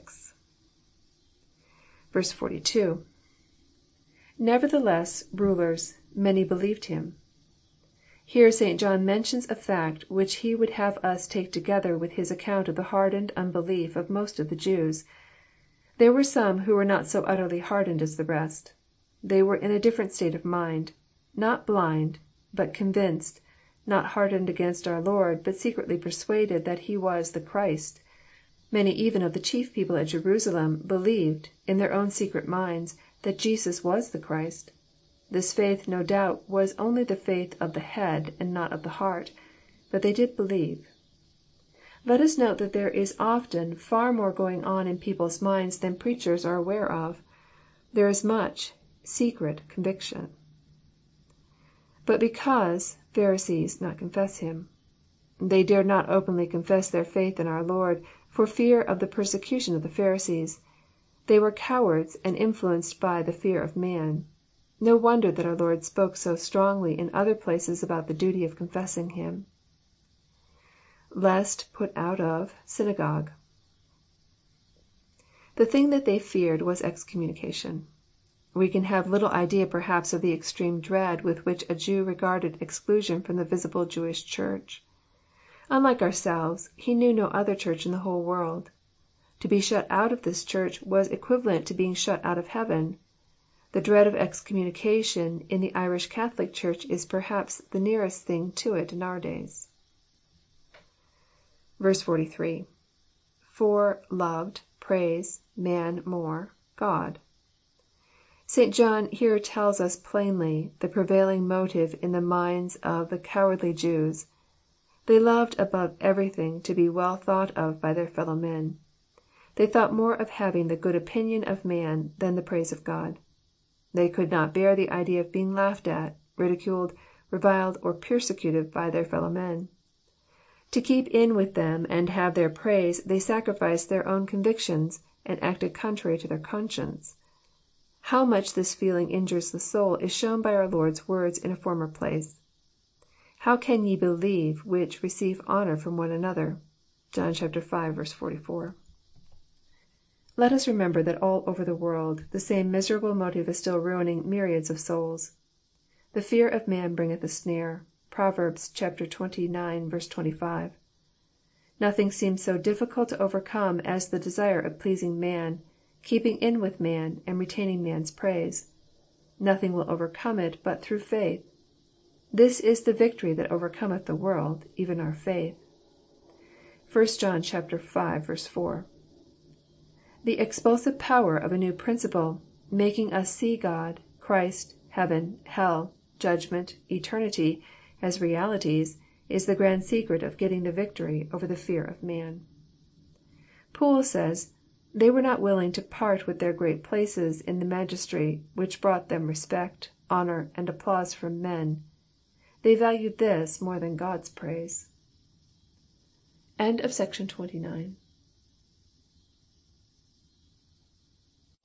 Section 30 of Expository Thoughts on the Gospel of St. John, Volume 2, by J.C. Ryle. CHAPTER XII. 44 50. Dignity of Christ. Certainty of a judgment to come. John chapter 12, verses 44 50.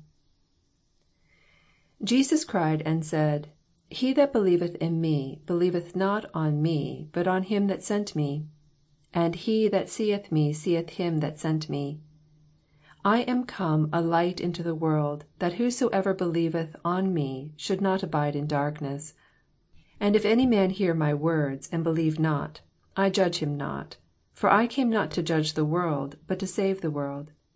He that rejecteth me, and receiveth not my words, hath one that judgeth him.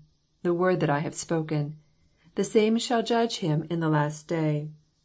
For I have not spoken of myself: but the Father which sent me, He gave me a commandment what I should say, and what I should speak. And I know that his commandment is life everlasting. Whatsoever I speak therefore, even as the Father said unto me, so I speak. These verses throw light on two subjects which we can never understand too well. Our daily peace and our practice of daily watchfulness over ourselves are closely connected with a clear knowledge of these two subjects. One thing shown in these verses is, the dignity of our Lord Jesus Christ. We find Him saying, He that seeth me seeth him that sent me. I am come a light into the world, that whosoever believeth on me should not abide in darkness. Christ's oneness with the Father, and Christ's office, are clearly exhibited in these words. Concerning the unity of the Father and the Son, we must be content to believe reverently what we cannot grasp mentally or explain distinctly. Let it suffice us to know that our Saviour was not like the prophets and patriarchs, a man sent by God the Father, a friend of God, and a witness for God. He was something far higher and greater than this. He was in his divine nature essentially one with the Father, and in seeing him men saw the Father that sent him. This is a great mystery, but a truth of vast importance to our souls. He that casts his sins on Jesus Christ by faith is building on a rock. Believing on Christ, he believes not merely on Him, but on Him that sent Him. Concerning the office of Christ there can be little doubt that in this place he compares himself to the sun. Like the sun, he has risen on this sin darkened world with healing on his wings, and shines for the common benefit of all mankind. Like the sun, he is the great source and center of all spiritual life, comfort, and fertility. Like the sun, he illuminates the whole earth, and no one need miss the way to heaven if he will only use the light offered for his acceptance. Forever let us make much of Christ in all our religion. We can never trust Him too much, follow Him too closely, or commune with Him too unreservedly. He has all power in heaven and earth. He is able to save to the uttermost all who came to God by Him. No one can pluck us out of the hand of Him who is one with the Father. He can make all our way to heaven bright and plain and cheerful, like the morning sun cheering the traveller. Looking unto Him, we shall find light in our understandings, see light on the path of life we have to travel, feel light in our hearts, and find the days of darkness, which will come sometimes, stripped of half their gloom. Only let us abide in Him, and look to Him with a single eye. There is a mine of meaning in His words, If thine eye be single, thy whole body shall be full of light." (Matt. vi. 22.) Another thing shown in these verses is, the certainty of a judgment to come. We find our Lord saying, " He that rejecteth Me, and receiveth not My words, hath one that judgeth him. The word that I have spoken, the same shall judge him in the last day." There is a last day. The world shall not always go on as it does now. Buying and selling, sowing and reaping, planting and building, marrying and giving in marriage, all this shall come to an end at last. There is a time appointed by the Father when the whole machinery of creation shall stop, and the present dispensation shall be changed for another. It had a beginning, and it shall also have an end. Banks shall at length close their doors for ever. Stock exchanges shall be shut. Parliaments shall be dissolved. The very sun, which since Noah's flood has done his daily work so faithfully, shall rise and set no more. Well would it be if we thought more of this day. Rent days, birthdays, wedding days, are often regarded as days of absorbing interest, but they are nothing compared to the last day. There is a judgment coming. Men have their reckoning days, and God will at last have His. The trumpet shall sound. The dead shall be raised incorruptible. The living shall be changed all, of every name and nation, and people and tongue, shall stand before the judgment seat of Christ. The book shall be opened, and the evidence brought forth. Our true character will come out before the world. There will be no concealment, no evasion, no false colouring. Every one shall give account of himself to God, and all shall be judged according to their works. The wicked shall go away into everlasting fire, and the righteous into life eternal. These are awful truths. but they are truths, and ought to be told. No wonder that the Roman governor Felix trembled when Paul the prisoner discoursed about righteousness, temperance, and judgment to come." (Acts xxiv. 25.) Yet the believer in the Lord Jesus Christ has no cause to be afraid. For him, at any rate, there is no condemnation, and the last assize need have no terrors. The bias of his life shall witness for him, while the shortcomings of his life shall not condemn him. It is the man who rejects Christ, and will not hear His call to repentance, he is the man who in the judgment day will have reason to be cast down and afraid. Let the thought of judgment to come have a practical effect on our religion. Let us daily judge ourselves with righteous judgment, that we may not be judged and condemned of the Lord. Let us so speak and so act as men who will be judged by the law of liberty. Let us make conscience of all our hourly conduct, and never forget that for every idle word we must give an account at the last day. In a word, let us live like those who believe in the truth of judgment, heaven, and hell. So living we shall be Christians in deed and in truth, and have boldness in the day of Christ's appearing. Let the judgment day be the Christian's answer and apology when men ridicule him as too strict, too precise, and too particular in his religion. Irreligion may do tolerably well for a season, so long as a man is in health and prosperous, and looks at nothing but this world.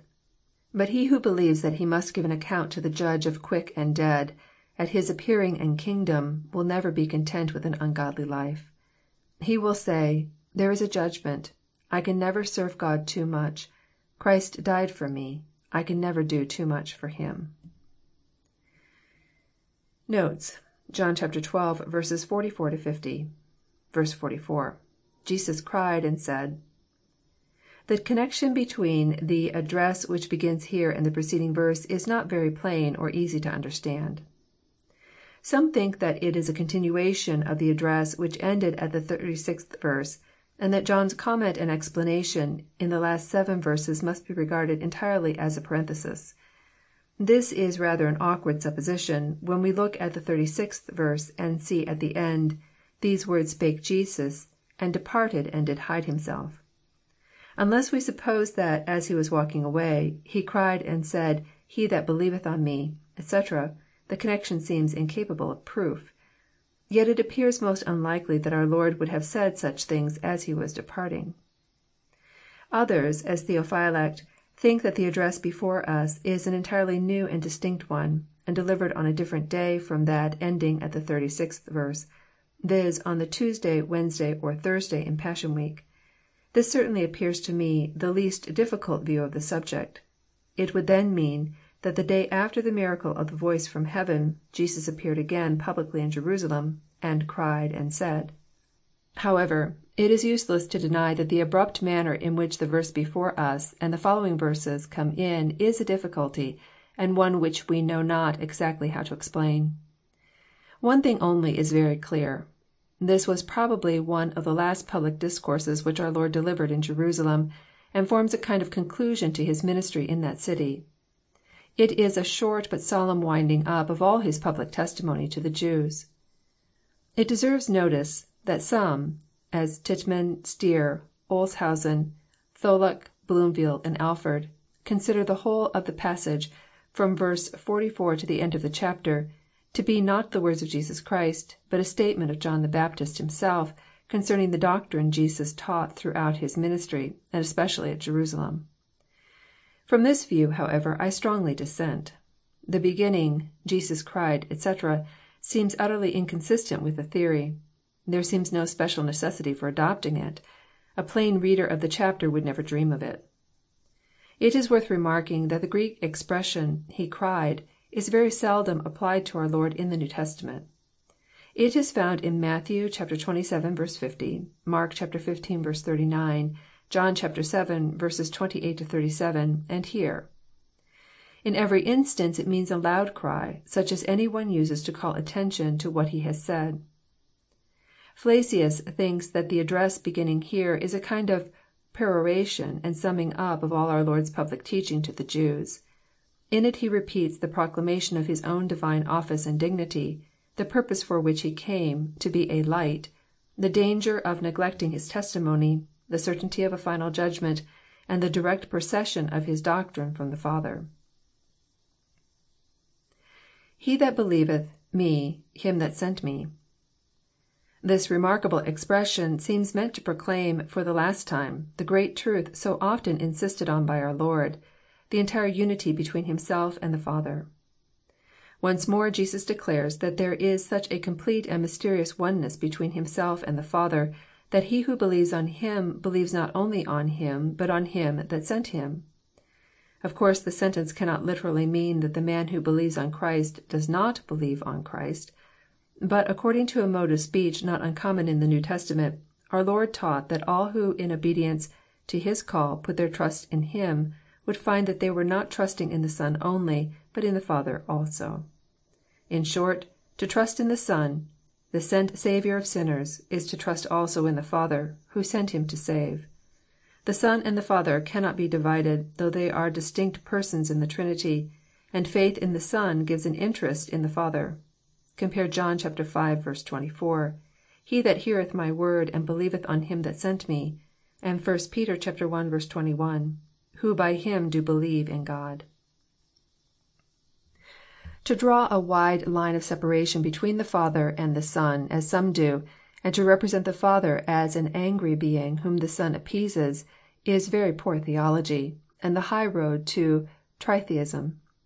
The true doctrine is that the Godhead of Father, Son, and Holy Ghost is one, and that in the unity of the Godhead there are three persons, and yet that there is such an entire unity between the persons that he who believes in the Son believes also in the Father.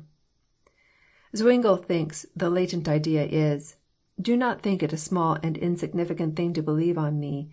To believe on Me is the same thing as believing on God the Father, and to know Me is to know the Father."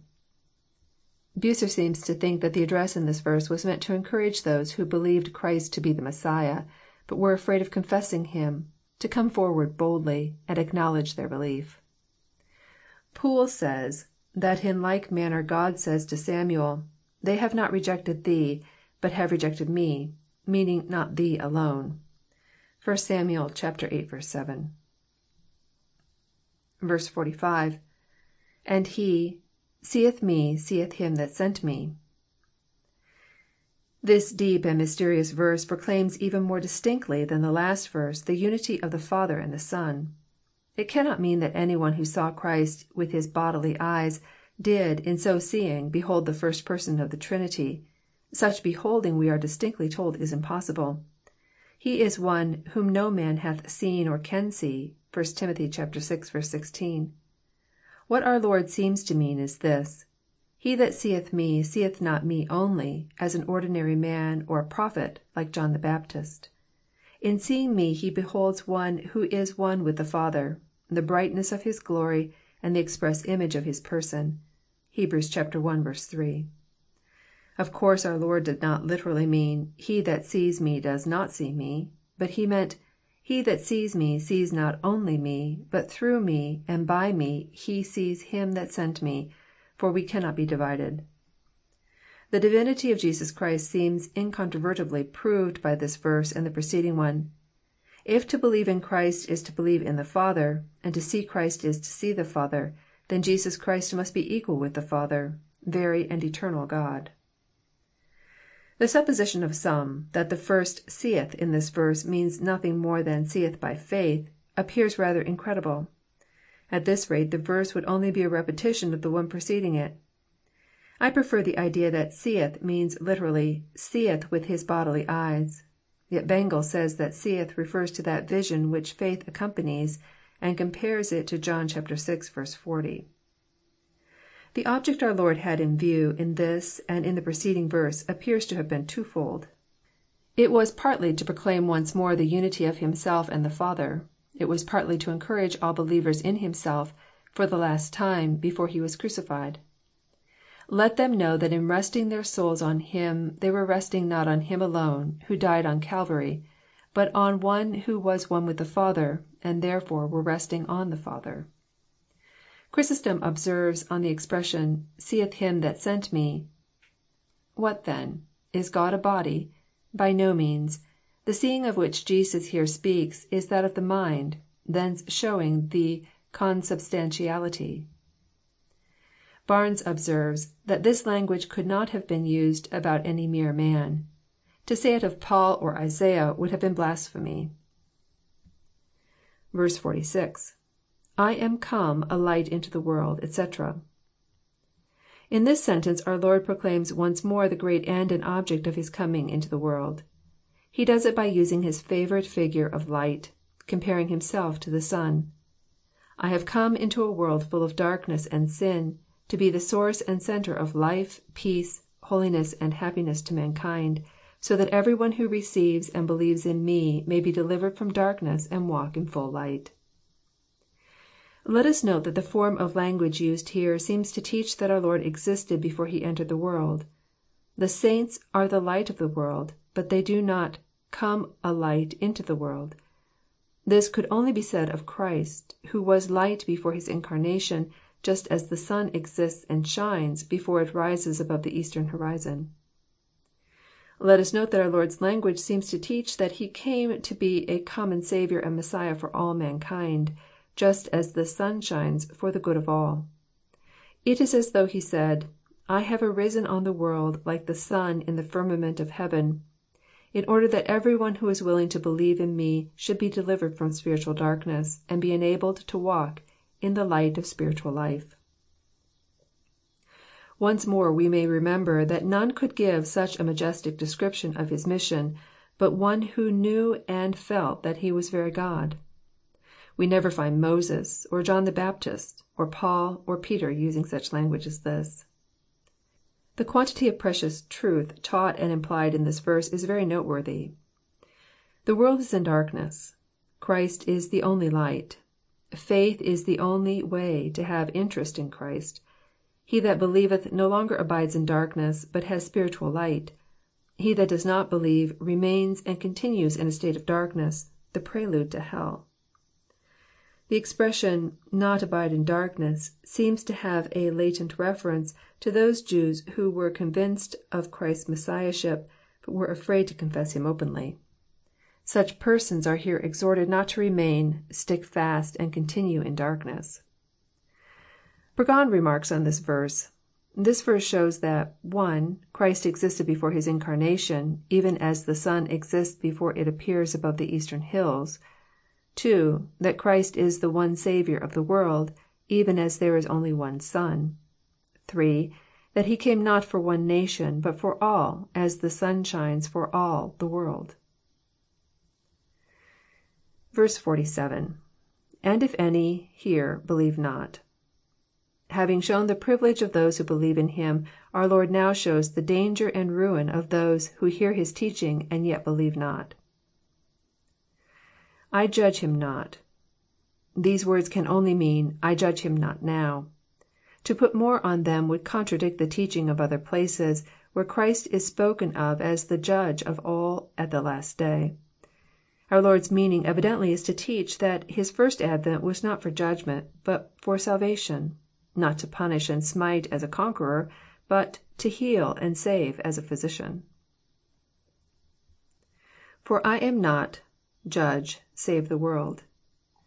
These words are an expansion and explanation of the preceding sentence, I judge him not."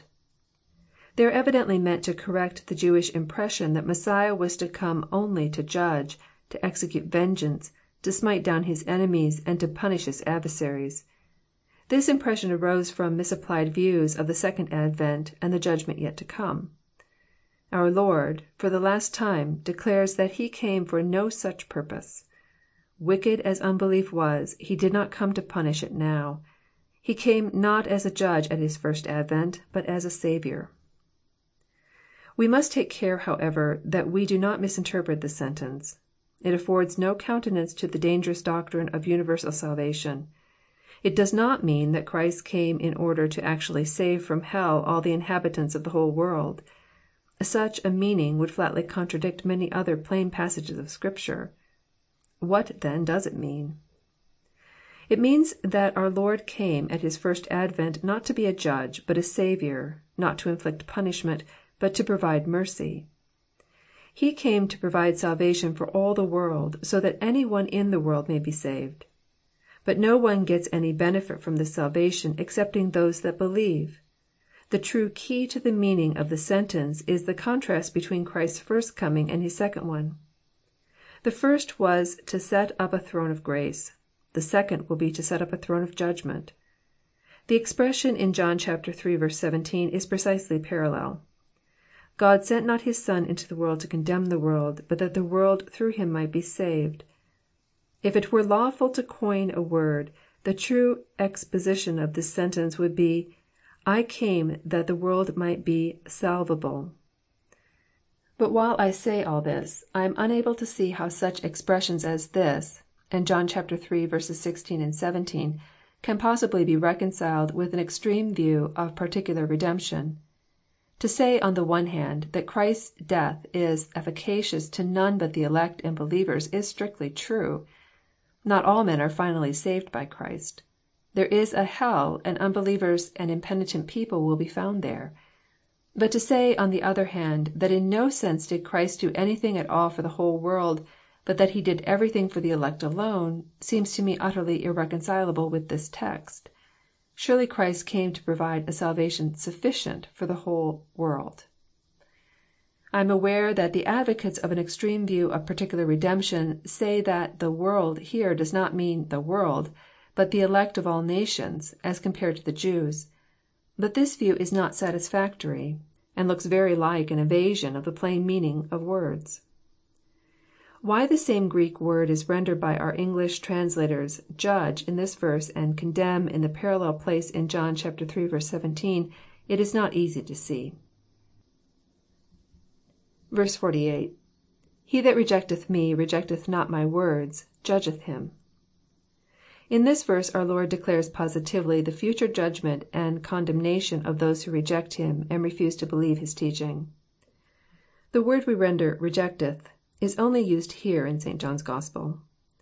The idea is that of despising, setting at naught." (See Luke x. 16.)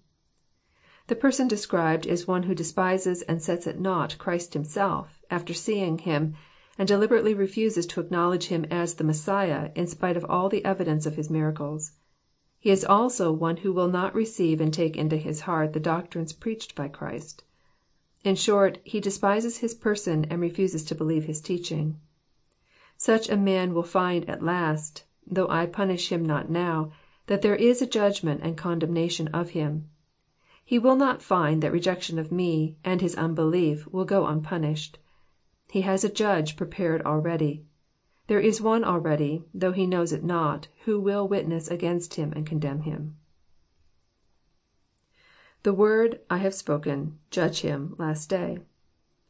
Our Lord here declares that the things He publicly preached to the Jews while He was upon earth would witness finally against those who did not believe, at the last day, and be their condemnation. They will not then be able to deny that they were words of wisdom, words of mercy, words subversive to their false view, words fully explaining Christ's kingdom, words entirely in accordance with the Scriptures and the result will be that they will be speechless. The witness of Christ's words will be unanswerable, and in consequence of that witness they will be condemned. We see here that the words of those who speak for God are not thrown away, because they seem not believed at the time. Christ's words, though despised and rejected by the Jews, did not fall to the ground. Those whom they did not save they will condemn.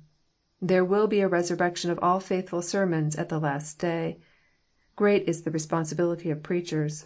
Their words are always doing good, or adding to the condemnation of the lost. They are a savour of life to some, and of death to others. Great is the responsibility of hearers. They may ridicule and despise sermons, but they will find to their cost at last that they must give account of all that they hear. The very sermons they now despise may be witnesses against them to their eternal ruin. Let us note that our Lord speaks of judgment and the last day as great realities. Let us take care that we always account them such, and live accordingly. The Christian's best answer to those who ridicule his religion is to say, I believe in a judgment and a last day." Let us note that condemnation is taken for granted, if not directly expressed, as the portion of some at the last day. Then let us not listen to those who say that there is no future punishment, and that all persons of all characters, both good and bad, are at last going to heaven. Zwingle remarks that the expression, " My word shall judge," is parallel to such expressions as, " The law puts a man to death," though it is not actually the law, but the executioner that does it. The law only shows him to be worthy of death. So the works and words of Christ will show the unbelieving to be worthy of judgment and condemnation. 49. — [For I have not spoken of myself.'] In these words, our Lord once more, as if for the last time, declares that mighty truth which we find so often in St. John, the intimate union between Himself and His Father. I have not spoken of myself, of my own independent mind, and without concert with my Father in heaven." The object of saying this is evident. Our Lord would have the Jews know what a serious sin it was to refuse His words and not believe them. In so doing men did not refuse the words of a mere man, or a prophet like Moses or John the Baptist. They were refusing the words of Him who never spake alone, but always in closest union with the Father. To refuse to receive the words of Christ was to reject not merely His words, but the words of God the Father. Here, as in many other places in St. John's Gospel, the Greek does not mean, I have spoken concerning myself," but out of or from myself. IBut the Father gave commandment speak.'] Here our Lord explains and enforces more fully what He said of not speaking from Himself." He declares that when He came into the world, the Father gave Him a commandment, or a commission, as to what He should say and speak to men. The things that He had spoken were the result of the eternal counsels of the ever blessed Trinity. The works that He had done were works which the Father gave Him to do. The words which He spoke were words which the Father gave Him to speak. Both in His doing and speaking nothing was left to chance unforeseen, unprovided, unpremeditated. All was arranged by perfect wisdom, both His words and His works. When we read of the Father sending" Christ and giving Christ a commandment, we must carefully dismiss from our minds all idea of any inferiority to God the Father on the part of God the Son. The expressions are used in condescension to our weak faculties, to convey the idea of perfect oneness. We are not speaking of the relation that exists between two human beings like ourselves, but between persons of the Divine Trinity. The sending" of the Son was the result of the eternal counsel of the blessed Trinity, in which Father, Son, and Holy Ghost are co equal and co eternal. The eternal Son was as willing to be sent as the eternal Father was to send Him. The commandment given by the Father to the Son, as to what He should teach and do, was not a commandment in which the Son had no part but to obey. It was simply the charge or commission arranged in the covenant of redemption by all three Persons in the Trinity, which the Son was as willing to execute as the Father was willing to give. The distinction between say and speak in the Greek is not very clear. Burgon thinks the phrase is meant to include every class of discourse, as well as the words of familiar intercourse, as the grave and solemn addresses. But I am not satisfied that this can be proved. A Lapide says, that to say is to teach and publish a thing gravely, and to speak is to utter a thing familiarly. Bengel, however, distinguishes them in precisely the contrary way. There certainly seems to be an intention in the verse to refer the Jews to the well known words of Deuteronomy concerning the prophet like unto Moses. I will raise up a prophet from among their brethren, like unto thee, and will put my words into his mouth, and he shall speak unto them all that I shall command him." Our Lord's hearers, familiar from their infancy with Scripture, would see at once that Jesus claimed to be the promised prophet. The Father's words were in his mouth. He spoke what was commanded him. See Deuteronomy xviii. 18. 50. And I know his commandment, life everlasting. The meaning of this sentence seems to be, I know, whether you like to believe it or not, that this message, commandment, or commission which I have from my Father is life everlasting to all who receive it and believe. You, in your blindness, see no beauty or excellence in the message I bring and the doctrine I preach, but I know that in rejecting it you are rejecting life everlasting. Thus Peter says to our Lord, Thou hast the words of eternal life." (John vi. 68.) That is, we know that Thou hast a commission to proclaim and publish eternal life. Thus our Lord says, The words that I speak are spirit and life." (John vi. 63.) Poole and others say this sentence means, " I know that the way to life everlasting is to keep His commandments." But I cannot think that this is the meaning. Hall paraphrases the sentence, " The doctrine by which His commandment I preach unto you is that which will surely bring you to everlasting life." [Whatsoever I speak, as Father, so I speak.'] This sentence seems intended to wind up our Lord's public discourses to the unbelieving Jews at Jerusalem. Whatsoever things I am teaching now, or have spoken to you all through My ministry, are things which the Father gave to Me to speak to you. I am only speaking to you what the Father said to Me. If therefore you reject or refuse My message, know once more, for the last time, that you are rejecting a message from God the Father Himself. I speak nothing but what the Father said to Me. If you despise it, you are despising the God of your fathers, the God of Abraham and Isaac and Jacob." Let us remember that the holy boldness of this last verse should be a pattern to every minister and preacher of the Gospel. Such a man ought to be able to say confidently, " I know and am persuaded that the message I bring is life everlasting to all who believe it, and that, in saying what I do, I say nothing but what God has showed me in His word."